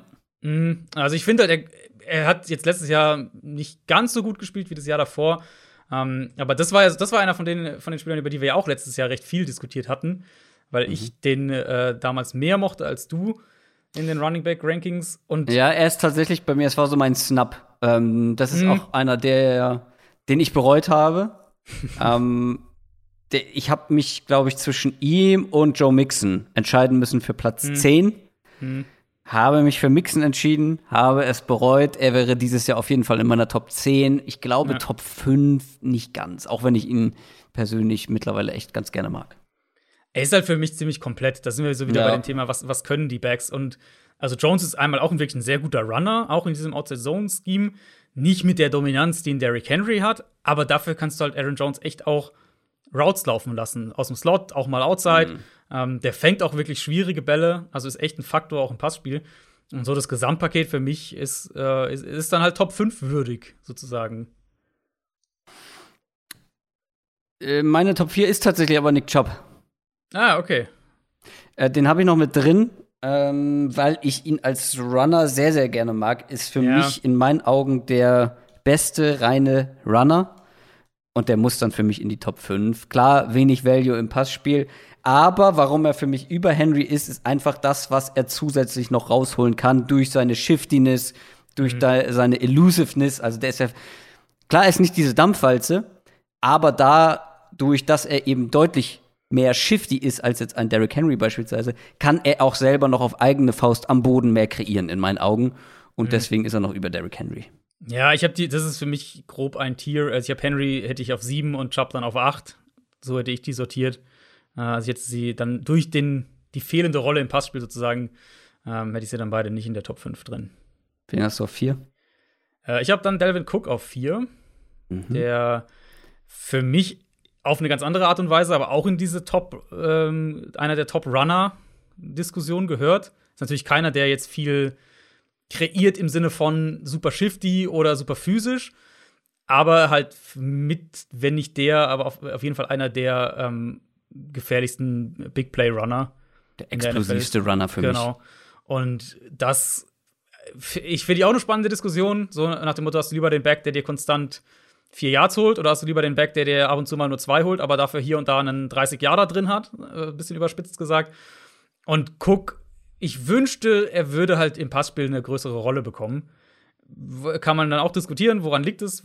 Trauen sie es ihm nicht zu? Wollen sie es auch nicht spielen? Wenn er im Screen Game den Ball bekommt, dann ist es ja meistens auch wieder Eben. gefährlich, aber es ist natürlich Eben. auch wieder eine andere Aufgabe, klar, weil du kriegst halt den Ball in Space, musst keine Route laufen in dem Sinne.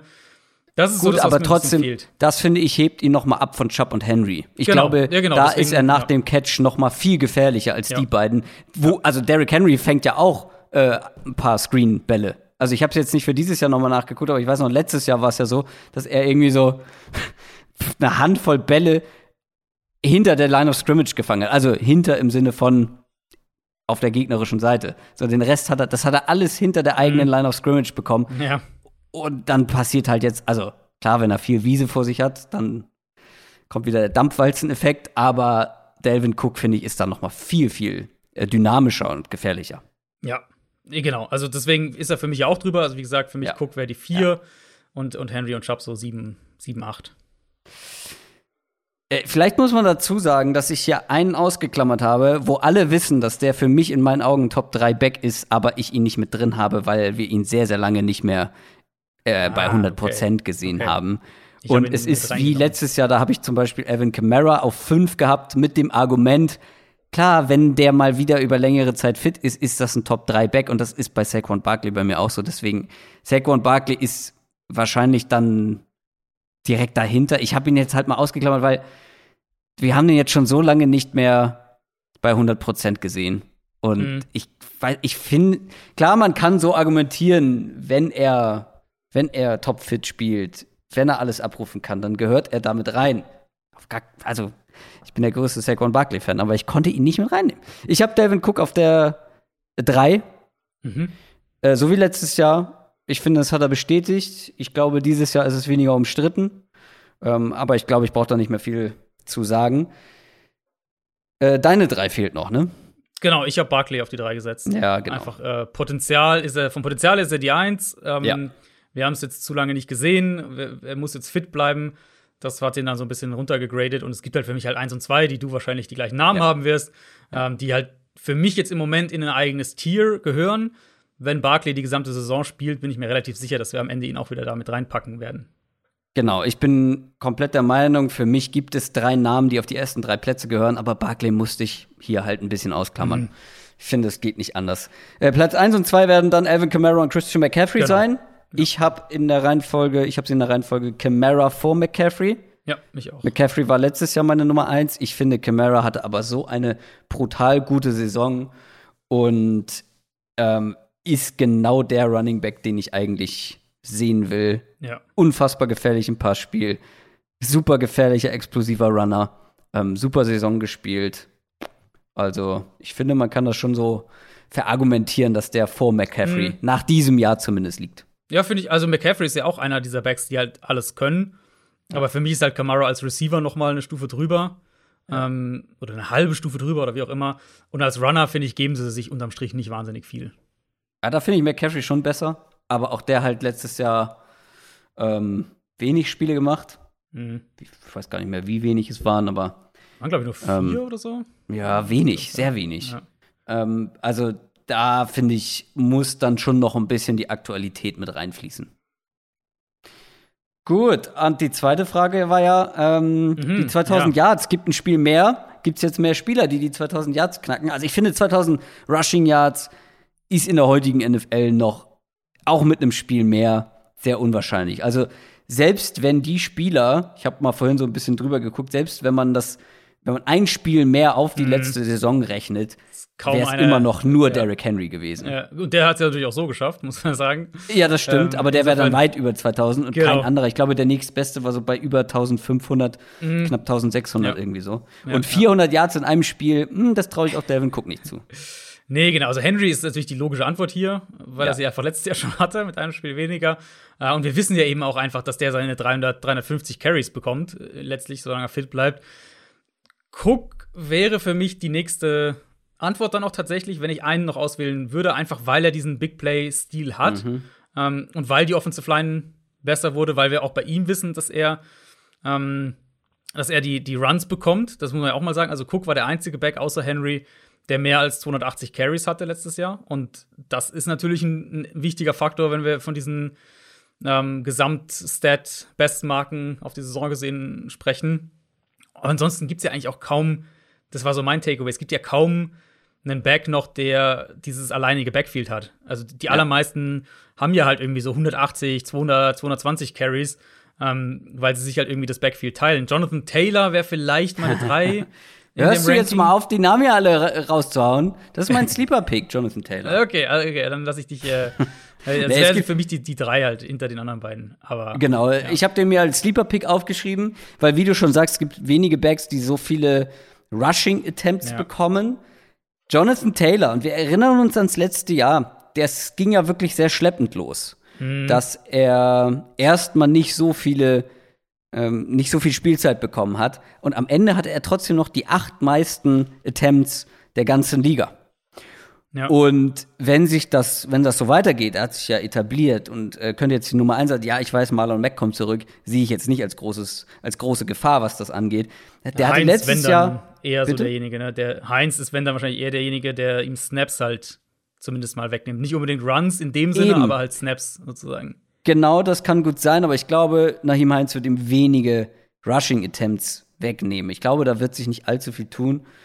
Ähm, und wenn die Line sich einigermaßen, ähm, ja, das Niveau halten kann, sozusagen von den Colts, je nachdem, wie die ganze Offense insgesamt funktioniert, das hängt natürlich davon auch so ein bisschen ab. Aber er hatte halt jetzt letztes Jahr schon ähm, über 1000 äh, Yards in der Saison. Wäre für mich so ein Sleeper-Kandidat, der das schaffen könnte. Mhm. Aber auch wirklich, also ich weiß nicht, wie es dir ging. Ich, das war so der einzige, den ich noch, äh, noch irgendwie mit dazugenommen habe, weil sonst Ja. sehe ich kaum einen, sofern man jetzt nicht irgendwie denkt, dass ein, weiß nicht, dass ein Najee Harris 300 Carries bekommt oder so, was halt in der Steelers Offense auch eher unwahrscheinlich wäre, von der Art und Weise, wie die spielen, ähm, gibt's diese Backs einfach auch kaum noch, die 300 Carries kriegen. Das stimmt. Wen könnte man da noch nehmen? Josh Jacobs ist raus, weil man hat ja den äh, Top-Back Kenyon Drake verpflichtet. Ähm, Ezekiel Elliott, das war ja einer meiner besten Takes äh, letztes Jahr. Da haben sich ja Stimmt, viele ja. beschwert, Ja. warum ich den so tief habe. Ich glaube, auf acht oder so hatte ich den. Ähm, tja, ganz einfach aus dem Grund, dass der nicht so viel auf eigene Faust kreieren kann wie andere. Und das, finde ich, hat man letztes Jahr eindrucksvoll Mhm. gesehen, dass sobald die Line da so ein bisschen wackelt, auch Ezekiel Elliott wackelt. Aber das ist einer, der jedes Jahr zumindest noch viele Carries bekommt. Ja, aber selbst da wird es wahrscheinlich wieder Ja. einiges verlieren an, an Pollard. Ja. Und dann gibt's einfach kaum noch welche. David Montgomery vielleicht. Ja, aber da hast du halt wieder die, die, die O-Line-Problematik. Das ist richtig. Aber die konnten sie letztes Jahr gut umspielen gegen Ende. Ja, stimmt. Außerdem haben die Khalil Herbert so äh, gedraftet. Nächste Frage kommt von Allegren019. Welche Franchise hat das beste Wide Receiver Core? Schwierig, fand ich. Schwierig. Echt? Ich hatte eine klare Eins am Ende. Eine klare Eins und eine klare Zwei und dann so den Rest. So, so ja, ich, meine Top 3 bin ich auch relativ safe mit. Aber ich finde, viele, die damit in der Verlosung wären, viele, die, die man so auf der Shortlist haben sollte. Hm. Wen hast du denn, wer ist für dich die beste Wide Receiver Gruppe der NFL? Tampa Bay. Äh, Tampa Bay muss für mich die Eins sein. Also, in, bei diesen Diskussionen ist es ja immer die spannende Frage, auch so erstmal rein äh, Big Picture-Thema. Ist es besser, halt ein Elite-Top-Duo zu haben, ja, wo es genau. dann danach klar abfällt, weil da hast du natürlich viele in, in der NFL in der Richtung, also wo du richtig starkes Duo hast, aber dann halt wenig dahinter. Oder ist es besser, zum Beispiel eine starke Nummer 1 zu haben, aber dann halt so eine solide 2, aber dafür auch eine solide 3 und vielleicht nur eine solide ja. 4 und so weiter. Ähm, bei den Bugs ist es halt insofern unnötig, die Diskussion, weil sie haben halt einfach beides. Also sie haben eins der zwei, drei, vier besten Duos der Liga mit Evans und Godwin. Dann haben sie Antonio Brown als Nummer drei. Dann haben sie Scotty Miller als, als vier und dann noch Leute wie, wie Tyler Johnson, wie Jalen Darden, jetzt den Rookie ja. dieses Jahr noch dahinter. Also für mich wesentlich besser kann es eigentlich kaum sein. Und das war für mich auch ein maßgeblicher Faktor dafür, ähm, dass sie den Super Bowl gewonnen haben letztes Jahr. Ja, gehe ich komplett mit. Ich finde, man kann einen Case machen, warum man im Vakuum zumindest die Cowboys Wide Receiver noch. Das, ja, das wäre meine zwei, ja. Ja, die habe ich auch auf 1 und 2. Weil natürlich, das ist natürlich, die einen haben den Super Bowl gewonnen, die anderen äh, sind kläglich gescheitert ähm, mit, mit den Cowboys letztes Jahr. Aber die Umstände waren halt auch mehr als ungünstig. Und mhm. Mary Cooper, CD Lamb und Michael Gallup, dieses ja. Trio, also wirklich das reine Trio, bei Bugs finde ich, die profitieren halt davon, dass sie doch so viele in der Hinterhand haben. Aber als reines Trio hätte ich die Cowboys auf jeden Fall vorne. Echt? Und da bin ich, ich finde, dass man so das. Sicher. Bitte? Da bin ich mir gar nicht so sicher. Mit, also ja, Evans, doch, Godwin, Antonio Brown. Nee. Schon auch nicht. Also, ich glaube, das hätte ich jetzt nicht so. Da werde ich die Cowboys jetzt nicht so sicher davor. Ja, sicher nicht. Aber für mich wären diese drei als Trio noch mal davor. Hm. Ich Übrigens glaube ich Du ja. liebst ja Total Stats, wie ich weiß. Ähm, alle drei in den Top 32 bei den Receiving Yards letztes Jahr. Mhm. Und das mit Andy Dalton über weite Strecken. Ja. Nee, für mich ist es auch die klare 2, wie gesagt. Ähm, ich würde so, wenn wir Trio gegen Trio ranken, hätte ich sie wahrscheinlich ziemlich gleich auf.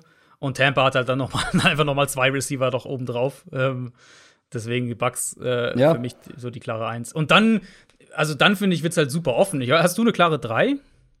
Ja, tatsächlich am Ende die Vikings als Duo. Okay, ja. Das ist halt, genau, Vikings. Weil das Duo Seahawks so stark halt, ist. Äh, Vikings und Seahawks sind halt, finde ich, so die beiden. Und Atlanta, ja. sofern Julio Jones da bleibt, sind ja so ein bisschen die Top-Duo und Fragezeichen dahinter. Ähm, genau. Ich hatte mir noch aufgeschrieben, äh, Pittsburgh. Pittsburgh ist halt super tief, aber hat halt, mm. fehlt so die klare Nummer 1. Vielleicht wird es ein, ein Claypool noch. Ähm, und ich finde, die Giants könnten auch in die, in die mhm. Kategorie kommen. Mit Golladay ja. jetzt, Kadarius Tony.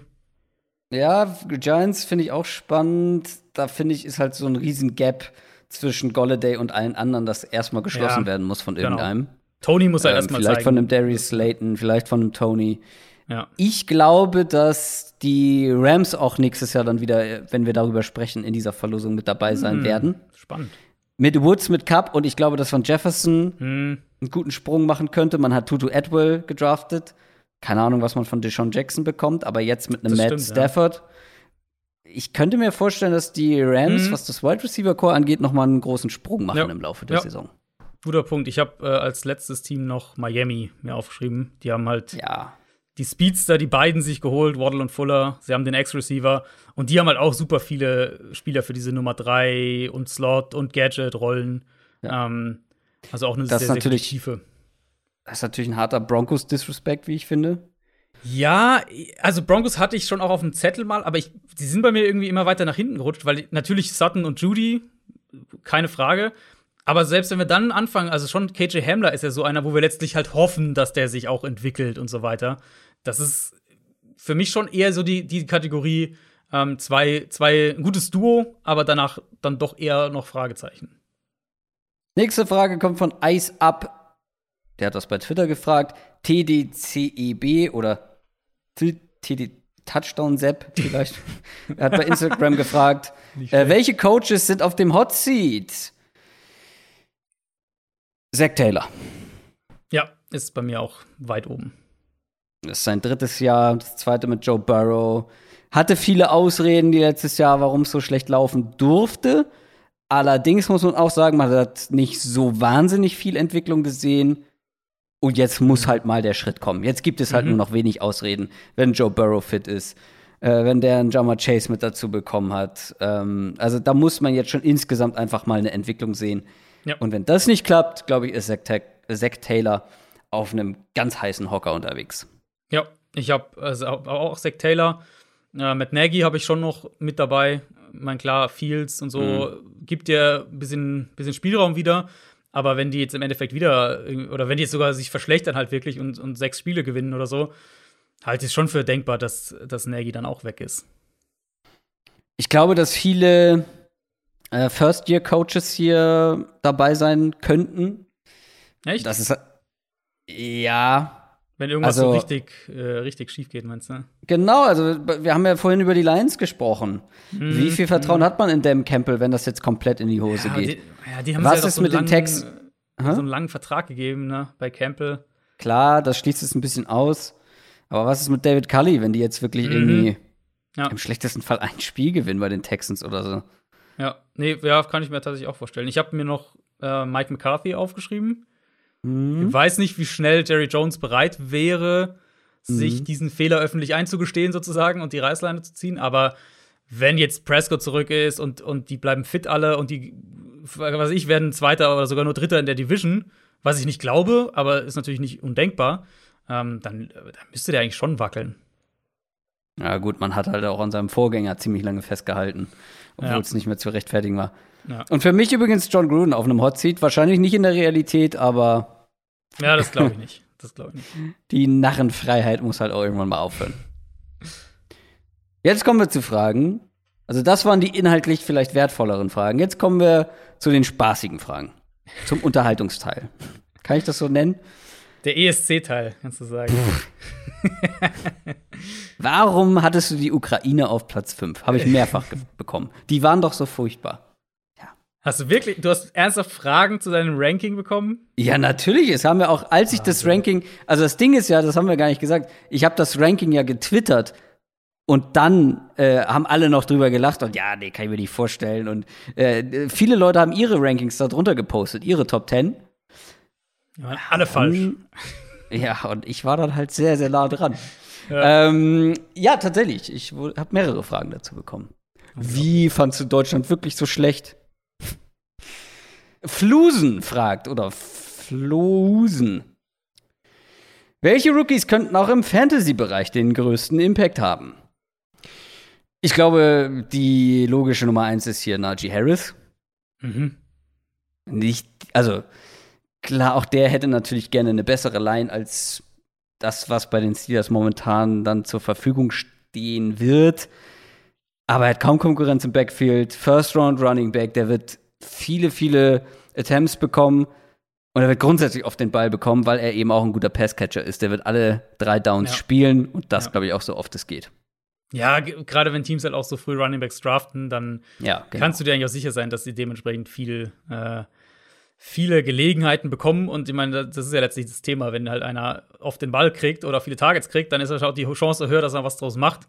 Ja. Ähm, ich habe mit der gleichen oder mit einer ähnlichen Begründung dann letztlich, war jetzt kein erster Pick, aber eben die Gelegenheit, äh, ich habe Michael Carter mir noch aufgeschrieben mm. unter den Running Backs, einfach Running Back freundliche Offense bei den Jets, mhm. relativ wenig Konkurrenz im Backfield und kann äh, den Ball halt auch fangen. Deswegen könnte ich mir auch vorstellen, dass der, dass es so einer ist, der irgendwie so 200 Carries hat und dazu 40 Targets oder irgendwie sowas in der Richtung. Ja, habe ich mir als Sleeper tatsächlich erst aufgeschrieben, weil ich glaube, viele haben den gar nicht so weit oben auf dem Zettel, weil er eben auch erst später gedraftet mhm. wurde. Aber ich habe ja damals schon gesagt, einer meiner Lieblingspicks, auch mit Blick darauf, welcher Running Back könnte eben dieser, dieser Surprise Running Back sein für dieses Jahr. Gibt es mhm. jedes Jahr. Philip Lindsay, James Robinson, Alvin Kamara, alles so Überraschungsspieler gewesen, die spät oder teilweise auch gar nicht gedraftet wurden und dann voll einschlagen. Michael Carter könnte ebenso einer sein. Ich glaube, über Jama Chase muss man hier sprechen, der im Fantasy-Bereich, mhm. glaube ich, eine gewisse Relevanz direkt schon im ersten Jahr haben wird. Klar, T. Higgins und Tyler Boyd sind da, aber er ersetzt ja quasi AJ Green. Er ist als Spieler schon relativ weit. Er spielt mit seinem alten College Quarterback zusammen und auch ein AJ Green hatte über 100 Targets. Das darf man nicht vergessen. Er hat mhm. zwar irgendwie nicht mal die Hälfte davon gefangen, glaube ich, aber die Targets, die Volume, wie man im Fantasy ja immer sagt, ist da oder wird da sein.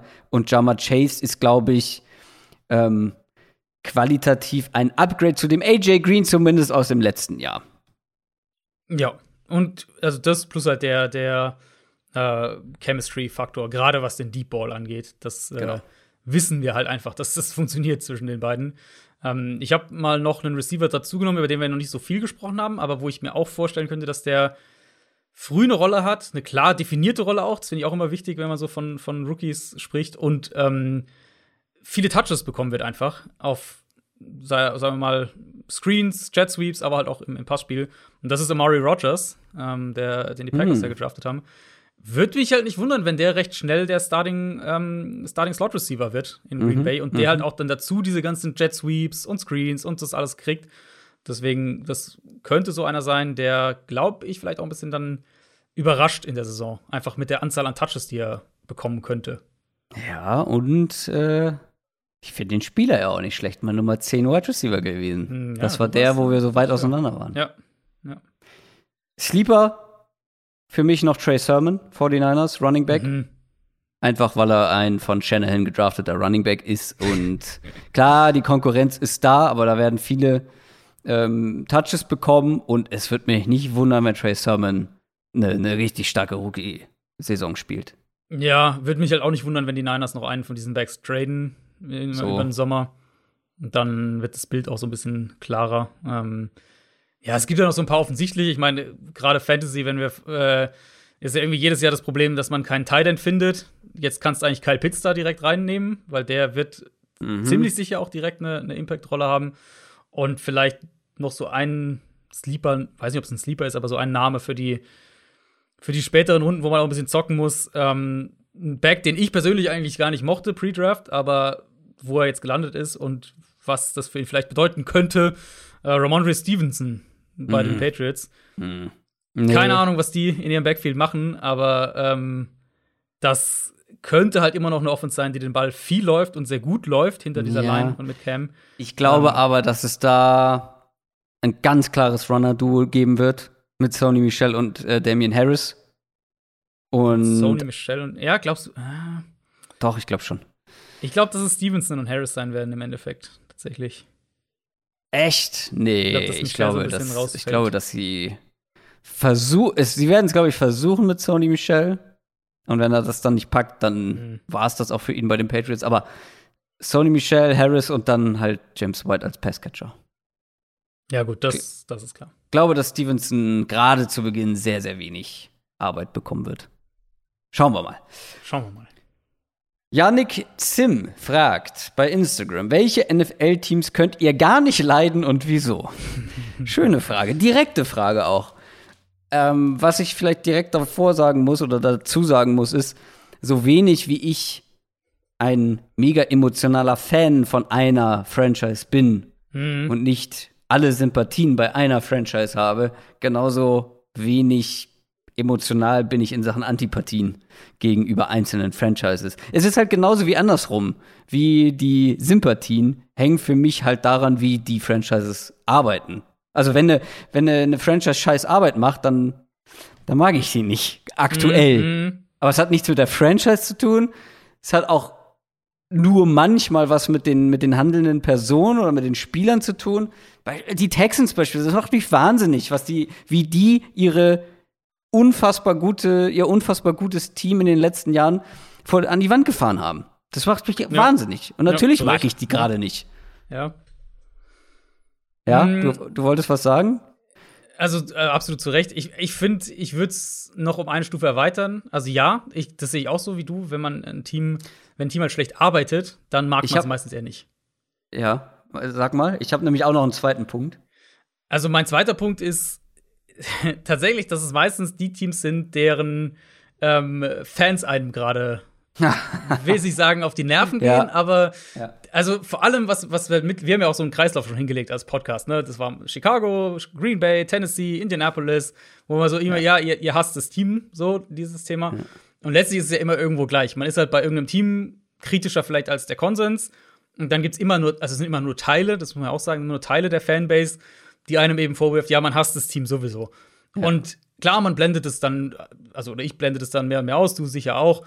Ähm, aber es kann einen irgendwo schon auch ärgern, wenn man sich halt irgendwie über, über Stunden und manchmal über Wochen mit Teams beschäftigt hat, sich eine Meinung gebildet hat, die auch argumentiert und dann halt so, so zurückkriegt, naja, du, du, magst ja eh nur das Team nicht oder du hast ja eh keine Ahnung von dem Team. Sowas in der Richtung. Ja, Deswegen, wird gemutet, sorry. Ja, also ist tatsächlich häufiger so. Ich versuche ja meistens dann auch noch äh, sachlich zu diskutieren. Ähm, ja. Aber es gibt auch bei mir kein Team, das ich übermäßig nicht mag. Und meistens sind halt wirklich eher äh, ein paar Fans, die einem so ein Team halt vorübergehend dann ein bisschen unsympathischer machen. Absolut. Kenne ich. Du hast aber noch deutlich mehr Geduld als ich. Du gehst da noch häufig in eine inhaltliche Diskussion. Das habe ich eine Zeit lang auch versucht, aber mittlerweile entweder ignoriere ich es oder wenn ich auch teilweise irgendwie beschimpft wurde oder, mhm.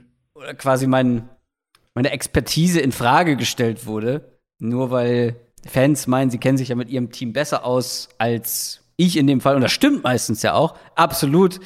Aber man muss halt auch mal ertragen können, wenn nicht alle das eigene Team mega geil finden.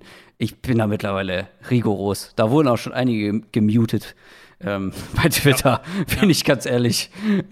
Das, äh, da, ja, da fehlt mir ein bisschen die Geduld. Ähm, das Ding ist ja halt auch, dass dann mit Argumenten gekommen wird, häufig, die ich ja schon, also die ich kenne, die ich nachvollziehen kann, aber die ich ja schon dann im Podcast beispielsweise angesprochen habe, thematisiert habe, warum diese Argumente eben weniger wert sind für mich, weißt du, wie ich meine? Mm, ja, also und wenn Argumente kommen, dann kann ich ja sogar noch mehr. Also das nervt mich dann eigentlich nicht, wenn die, wenn es mit Argumenten kommt, wenn halt aber halt dann nur zurückkommt, naja, du magst ja aber mein Team sowieso nicht. Das äh, ja, ist ein bisschen schwierig. Nee, ich finde, es gibt auch ganz viele, die dann sagen, hier, nee, das sehe ich anders, weil und das lese ich mir danach durch, denke mir aber häufig danach, ja, ich, also das ist jetzt nichts, worüber ich nicht nachgedacht habe. Ich bewerte mm. es nur komplett anders. Ja, ja. Nee, mein zweiter Punkt war Teams, Franchises, die so vor sich hin dümpeln. Weil ich habe es häufig schon in diesem Podcast gesagt, in der NFL gibt's für mich halt nur Win Now oder Umbruch. Hart gesagt. Klar, mhm. man kann auch mal in Übergangsjahren sein und so ein bisschen im Mittelfeld. Aber trotzdem, die NFL ist davon ausgelegt, dass du entweder versuchst, oben mitzuspielen oder halt alles umkrempelst, damit du irgendwann wieder oben mitspielst. Für mich zumindest. Und es gibt halt Franchises, die äh, oder das Regime jeweils, wie gesagt, es kann sich dann noch ändern, wenn sich das Regime ändert und oder wechselt, die halt wirklich so gefühlt nicht den Anspruch haben, aus diesem Mittelmaß, aus diesem Einheitsbrei rauszukommen. Bengals, mhm. ich meine, ich habe mich da mal wahnsinnig jetzt über, drüber aufgeregt nach der nach der Free Agency, dass man da nicht mal auf Attacke geht. Coles, ja, das ist ja auch ein Kritikpunkt von mir bei den Coles gewesen, dass man hier nicht, gut, da haben wir auch schon ausführlich drüber gesprochen, hat jetzt nichts mit dieser Offseason zu tun, dass vielleicht diese Offseason nicht der Moment ist, aber mir fällt gerade kein anderes Beispiel ein. Bengals sind so ein Team, was so dann irgendwie im Mittelmaß festhängt, obwohl man einen jungen Quarterback hat und halt nicht volle Attacke geht. Mhm. Und da gibt es halt immer mal wieder Teams, wo ich denke, ey, was habt ihr davon, wenn ihr irgendwie jedes Jahr neun Siege holt oder es ganz knapp in die Playoffs schafft und dann in der ersten Runde rausfliegt? Das macht mich schon finde zäh. Betroffen. Bitte? Macht dich betroffen. Betroffen macht mich das, ja. Du kommst heute leider wirklich nur so in Häppchen bei mir an. Ähm, hm. Vor allem, wenn, also eigentlich verstehe ich dich gut, aber wenn ich spreche, sehe ich, dass du was sagst, aber es kommt nicht bei mir an. Du blinkst auf, aber du kommst nicht bei mir an. Wie auch immer, wir ignorieren das einfach und kommen jetzt zur nächsten Frage. Die kommt von Olli97. Er hat bei Instagram gefragt, was bin ich froh, dass es keinen Abstieg in der NFL gibt. Grüße von einem Werder-Fan. Hm. Evil, evil Laughter. Du, die zweite Liga wird die spannendste Fußballliga ähm, überhaupt in Deutschland nächstes Jahr. Ich, ähm, egal, anderes Thema. Ähm, aber er fragt, würde der NFL ein System mit Auf- und Abstieg gut tun? Das ist eine schwierige Frage. Ich glaube, es gibt hier, also ist natürlich komplett hypothetisch, weil wird mhm. nicht passieren. Aber ist natürlich, also könnte man in die eine und auch in die andere Richtung argumentieren. Ich greife gleich schon mal was vorweg, weil das gerade zu meinem Take von eben ganz gut passt mit diesem entweder Gewinn oder Umbruch. Ja, ja. Das würde natürlich komplett fehlen, wenn die Gefahr ja. ist, dass man absteigt, wenn man mal ein Jahr ganz schlecht performt. Und das würde natürlich den Teams den Mut nehmen, diesen Reset-Button zu drücken. Wirklich alles auf Anfang zu setzen, diese Komplettumbrüche. Und ich finde, das macht doch einen großen Teil der Spannung aus. Und dadurch werden ja auch Teams, die schlecht waren, wieder spannend. Teams mit vielen, vielen Draftpicks. Die Dolphins gerade ganz aktuell. Die Cardinals waren es ja auch, nachdem das mit Rosen nicht funktioniert hat. Einfach wirklich sagen, okay, nee, Leute, Schlussstrich, zack, neu anfangen. Die Raiders ja auch in der Theorie mit diesen vielen mhm. Picks über Jahre hinweg. Die Browns ähm, in den letzten Jahren die wirklich alles von Grund auf neu aufgebaut haben. Mehrfach ja teilweise auch. Ja. Und ich finde, das macht gerade dann auch die Teams in der unteren Liga-Hälfte sozusagen extrem spannend. Und das würde natürlich komplett wegfallen. Das habe ich mir im Prinzip fast genauso notiert. Also natürlich in, in Europa ist es komplett anders gewachsen und entstanden und so weiter und funktioniert strukturell auch anders, überhaupt keine Frage. Ja. Aber ich finde halt wirklich ein Teilgrund auch dafür, dass dann letztlich spielerisches Level stagniert und sich nicht weiterentwicklt, liegt halt auch darin, dass der Abstieg dann so eine finanzielle Katastrophe ist und dass eben viele Teams in erster Linie darauf aussehen, nicht abzusteigen, was natürlich genau. dann äh, in Kombination damit, dass man nicht die gleiche Qualität hat wie andere Teams, dann dazu führt, dass man eher ja, destruktiver spielt. Und was du gerade schon gesagt hast, habe ich mir genauso auch notiert. Du bist natürlich auch weniger gewillt, einen krassen Umbruch einzuleiten. Ähm, und in der NFL kannst du dir das mehr leisten und das ganze System mit diesem geschlossenen Kreislauf ist natürlich auch, also ist, zum einen ist es so nicht umsetzbar im europäischen Fußball, ähm, aber ja, so frag mal Florentino Perez. Ja, gut, okay. Ja, gut. Bisher ist es nicht umsetzbar. Ähm, aber es ist halt, finde ich, wesentlich ansprechender, weil das System eben mit der Chancengleichheit und mehr Vielfalt über einen Zeitraum von, sagen wir mal, fünf bis zehn Jahren ähm, einfach in der Liga herrscht, weil du eben viel mehr dieses Team hast, Team ist gut, Team wird schlecht, Team ist gut, wird Team wird schlecht und so.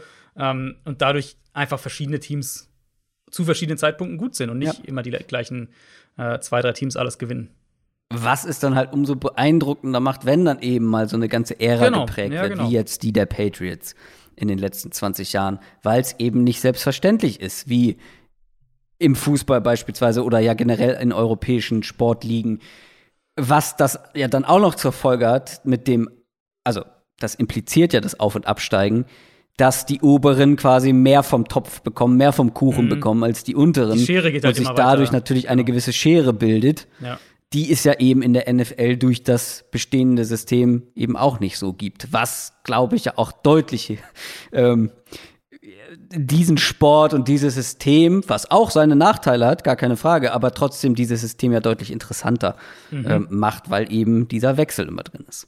Genau. Nächste Frage kommt von Timo Theis, 09. Wenn ihr durch die Zeit reisen könntet, in welches Jahr würdet ihr gehen und warum? Also ich beziehe das jetzt mal auf Football, ne? Nicht so grundsätzlich. So, ich habe das Weltgeschehen. Ich habe das Grundlegende das, äh, aufgefasst. Bitte? Ich habe das Grundlegende aufgefasst. Ja. Ach, du hast das Grundlegende aufgefasst. Aber wir können auch. Ich habe äh, jetzt mal, Football. Dann mach machen. du mal zuerst. Mach mal deinen grundsätzlichen Part. Also ich bin ja tatsächlich ähm, Geschichtsfan wenn man so will, äh, oder, oder befasse mich auch mit Geschichte. Ich habe ja das sogar studiert tatsächlich. Ich wollte gerade sagen, was heißt denn Fan? Du bist studierter, studierter Geschichtswissenschaftler oder so? Ja, richtig. Ja, ähm, äh, genau, deswegen, also ich hatte im Studium eher einen Fokus noch so auf die, auf die jüngere Vergangenheit, so 15., 17., 18. Jahrhundert, so ungefähr die Range. Aber wenn ich halt irgendwo hinreisen und mir das tatsächlich anschauen könnte, dann würde ich eben eher in die deutlich weitere Vergangenheit noch zurückgehen. Einfach so dieses äh, wo wir sagen, wir leben im 19., 18. Jahrhundert natürlich eine komplett andere Geschichte, aber also als heute, aber wir wissen viel mehr darüber, wie der Alltag funktioniert hat, wie die Menschen gelebt haben, wie Konflikte ausgesehen haben und so weiter. Deswegen, ich würde eher in so eine Zeit irgendwie 300, 400 Jahre vor Christus gehen und mir da irgendwas anschauen und mir angucken, wie die Welt damals funktioniert hat. Das war eher so mein, äh, Mein Gedanke Ja. zu der Frage. Wenn ich auf die Football-Perspektive gehe, ich glaube, ich würde halt wirklich so Richtung, äh, so Richtung 60er, 70er vielleicht gehen und mir halt irgendwie Mhm. so, wo, das, wo Football einfach noch ein komplett anderer Sport war, äh, gefühlt im Vergleich zu dem, was es heute ist. Und mir halt einfach da ähm, dieses Defense und, und äh, 10 zu 7 Spiele und mir halt einfach, einfach mal so das so mit reinnehmen, wie, so, wie sowas ausgesehen hat, als Football noch so war. Ja, schöne Antwort. Ähm, allerdings ähm, finde ich es ganz süß, wenn du sagst, ja, ich würde da jetzt zurückgehen und äh, mir das angucken, wie die Menschen gelebt haben. Ich hatte sofort den Gedanken, ich will irgendwo hingehen, wo ich dann etwas erfinde, was halt die Welt verändert hat, damit ich der Erfinder bin. Ich habe eher so gedacht. Natürlich. Ähm, natürlich. Das Ding ist, ich habe es halt nicht so betrachtet, weil ich der Meinung bin, dass ähm, zu jeder Zeit in der, in der Menschheitsgeschichte Leben deutlich unangenehmer war als jetzt. Mhm. Den Menschen ging es nie so gut. Das ist natürlich jetzt nach anderthalb Jahren Pandemie schwierig zu argumentieren, aber Richtig, den Menschen ging es nie so gut wie uns aktuell. Da gibt's ein, äh, gibt's ein schönes Buch, Utopien für Realisten, wo das ähm, vor allem direkt am Anfang thematisiert wird, wie gut es uns eigentlich geht im Vergleich zu anderen. Also da wird von Mhm. ganzen Zeitaltern gesprochen. Ne? Also wenn wir gucken auf, keine Ahnung, 18. Jahrhundert, auf Mittelalter und noch davor. Ähm, deswegen weiß ich gar nicht, ob ich unbedingt irgendwo so weit zurück wollen würde. Ja, du musst Mal ja zum Angucken leben. und dann wieder zurückspringen, okay. Ja, genau, du brauchst ja nicht erleben. Das ist ja, du kannst durch die Zeit reisen und kannst mal in ein okay. Jahr. So habe ich es jetzt Ja. verstanden. Ja, da will ich überall mal vorbeischauen, glaube ich. also da gab es ja auch einige Aspekte vom Mittelalter, auch wenn es eine grausame Zeit war, die durchaus äh, unterhaltsam sein konnten, wenn du zumindest in gewissen Gesellschaftskreisen unterwegs, war, unterwegs warst. Äh, ich habe tatsächlich die Football-Perspektive Mhm. betrachtet und ich habe äh, überlegt, weil ähm, zum Beispiel beim Fußball, wenn du mich das zum Fußball fragen würdest, gäbe es halt ganz viele Sachen, die mir da einfallen würden, weil halt meine komplette Jugend aus Fußball bestand und nicht aus Ja. Football. Der kam ja erst dann später. Aber auch im Football gibt es ein paar Sachen. Ich habe dann mal überlegt, es gibt halt viele Spieler, die ich gerne noch live gesehen hätte. Also klar, Brett Favre hätte ich live sehen können, habe ich damals aber ja. noch nicht gemacht, so in der Intensität. Ähm, ich bin dann aber immer wieder in dieser 80er ähm, 49ers-Phase Ja, rausgekommen, die ich gerne alter, live auch. miterlebt hätte Ja. mit Bill Walsh, mit Joe Montana, dann auch irgendwann Jerry Rice und so. Ähm, Weil es ja auch so eine revolutionäre Phase in der NFL-Geschichte war und generell, Mhm. was diesen ganzen Sport angeht. Und ich glaube, das wäre so ein Zeitalter gewesen, was ich sehr gerne mitverfolgt hätte. Ja, das finde ich auch eine super Antwort. Also das äh, gerade genau gerade diese Zeit, so diese Revolution, die da mit allem drumherum war und du hattest die auf der einen Seite noch so diese die Bears Defense und so weiter. Äh, Ja, genau. Und, und das genau, ja, finde ich auch super spannend. Wo sich halt wirklich so die Grundsteine ja eigentlich von dem gelegt haben oder gelegt wurden, ähm, mit, wenn wir übers Passspiel nachdenken, was dann ja immer weiterentwickelt wurde und immer wichtiger wurde. Kommen wir zu einer der letzten Fragen von Torben. Verfolgt ihr selbst auch andere NFL-Podcasts und wenn ja, welche? Ich weiß nicht, wie es dir geht, aber bei mir hat die Podcast-Nutzung seit Coroni extrem abgenommen. Die ist wirklich im Keller, weil ich nicht mehr Mhm. ähm, öffentliche Verkehrsmittel fahre oder generell halt viel Homeoffice, kein Arbeitsweg. Der Arbeitsweg in München bestand aus 50 Minuten öffentlichen Verkehrsmitteln. In Berlin sind es halt jetzt, wenn nicht Homeoffice, 10 Minuten mit dem Fahrrad. Ich höre Mhm. extrem wenig Podcast. Ja, aber guck mal, bei mir hat sich jetzt ja dahingehend gar nicht so wahnsinnig viel verändert, weil ich ja vorher auch schon recht viel Homeoffice gemacht habe. Das stimmt, also für die ja. Wege sozusagen hat sich nicht so viel verändert, aber ich habe es generell schon auch irgendwo eingegrenzt. Ähm, ich habe so ein paar, die ich noch regelmäßig höre. Der von Robert Mays, den höre ich, höre ich relativ regelmäßig, vor allem in der Saison. Äh, Also die Athletic, ähm, den, Mhm. den PFF NFL Podcast höre ich relativ regelmäßig. Around the NFL höre ich ge gelegentlich noch. Das Mhm. ist so mein Staple, glaube ich. Ähm, und dann hier und da einzelne Shows, themenspezifisch, Draft zum Beispiel. Mm, Aber das sind so die Basics, so die drei. Und dann höre ich halt hier und da mal woanders rein. Aber wenn ich jetzt wirklich sage, was ich regelmäßig höre, ist es, glaube ich, wirklich der Maze Podcast und der, der PFF NFL Podcast. Ja, also ich höre natürlich immer noch Podcasts, weil ich ein großer Podcast-Fan bin. Surprise. ähm, der PFF-Podcast äh, ist tatsächlich auch noch so mein Go-to-NFL-Podcast. Die sind aber auch mittlerweile bei zwei Stunden Mhm. Stammprogramm so Bei ungefähr. Downset Talk-Länge. Und Fantasy Footballers ähm, sind bei ja. mir immer noch ganz weit vorne mit dabei, weil nicht nur der beste Fantasy Football Podcast, sondern auch einfach drei unfassbar unterhaltsame, ähm, sympathische, authentische Typen, die das machen. Hm. Ähm, die sind einfach großartig. Die höre ich vor allem während der Saison. Ja, ansonsten Around the NFL auch während der Saison, in der Offseason eher gar nicht. Und ich hätte gerne einen Daniel Jeremiah Podcast, aber ohne Bucky Brooks, Ja, den höre ich, das mal so sagen darf. Den höre ich tatsächlich auch kaum noch, muss ich ehrlicherweise sagen. Nee, das, nee. Äh, Move the Sticks ist gemeint. Äh, Daniel Jeremiah mit jemand anderes würde ich mir geben, aber Bucky Brooks, das ist leider zu weit weg von meiner Hm, Perspektive ähm, auf, auf den Football zu schauen, auf die NFL zu schauen. ja. Äh, und da gibt es eine Anschlussfrage zu, äh, und zwar von Yves oder Yves B. Privat. Nicht der Official Account, sondern der private Account hat uns geschrieben. Hört ihr auch andere deutschsprachige Podcasts an? Wenn ja, welche?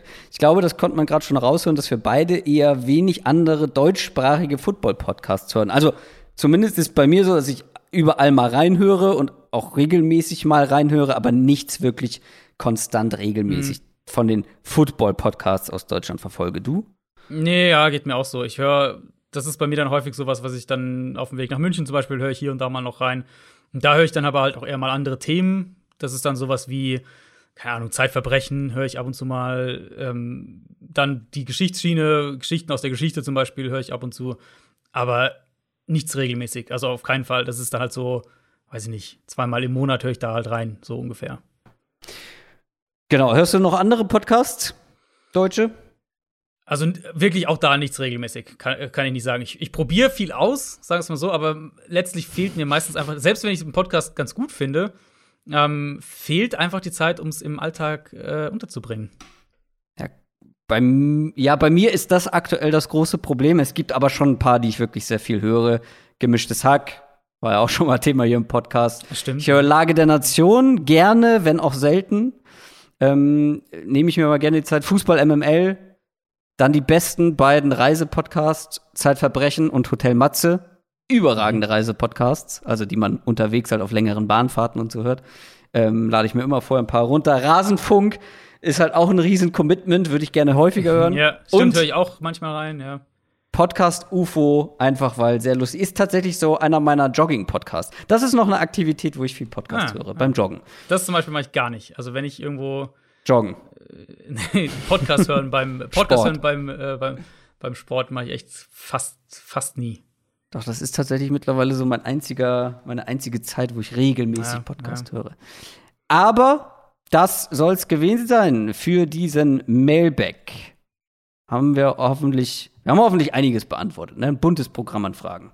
Ich hoffe es auch, ja, bevor wir uns in den Urlaub verabschieden. Ich kann ja schon spoilern, es wird auch dieses Mal wieder eine Bonusfolge geben zum Mailback. Ähm, das heißt, da kommen noch mal Stimmt. ein paar Fragen, äh, kommen da noch mal dran. Genau, hört die Downset Short Folge von Dienstag über einen möglichen Julio Jones Trade. Das soll es aber von heute für heute gewesen sein. Folgt uns bei Twitter und Instagram, um beim nächsten Mailback mit dabei zu sein. Ich wünsche euch eine schöne Sommerpause. Wir hören uns in vier Wochen wieder. Bleibt gesund. Macht's gut. Ciao. Ciao, ciao.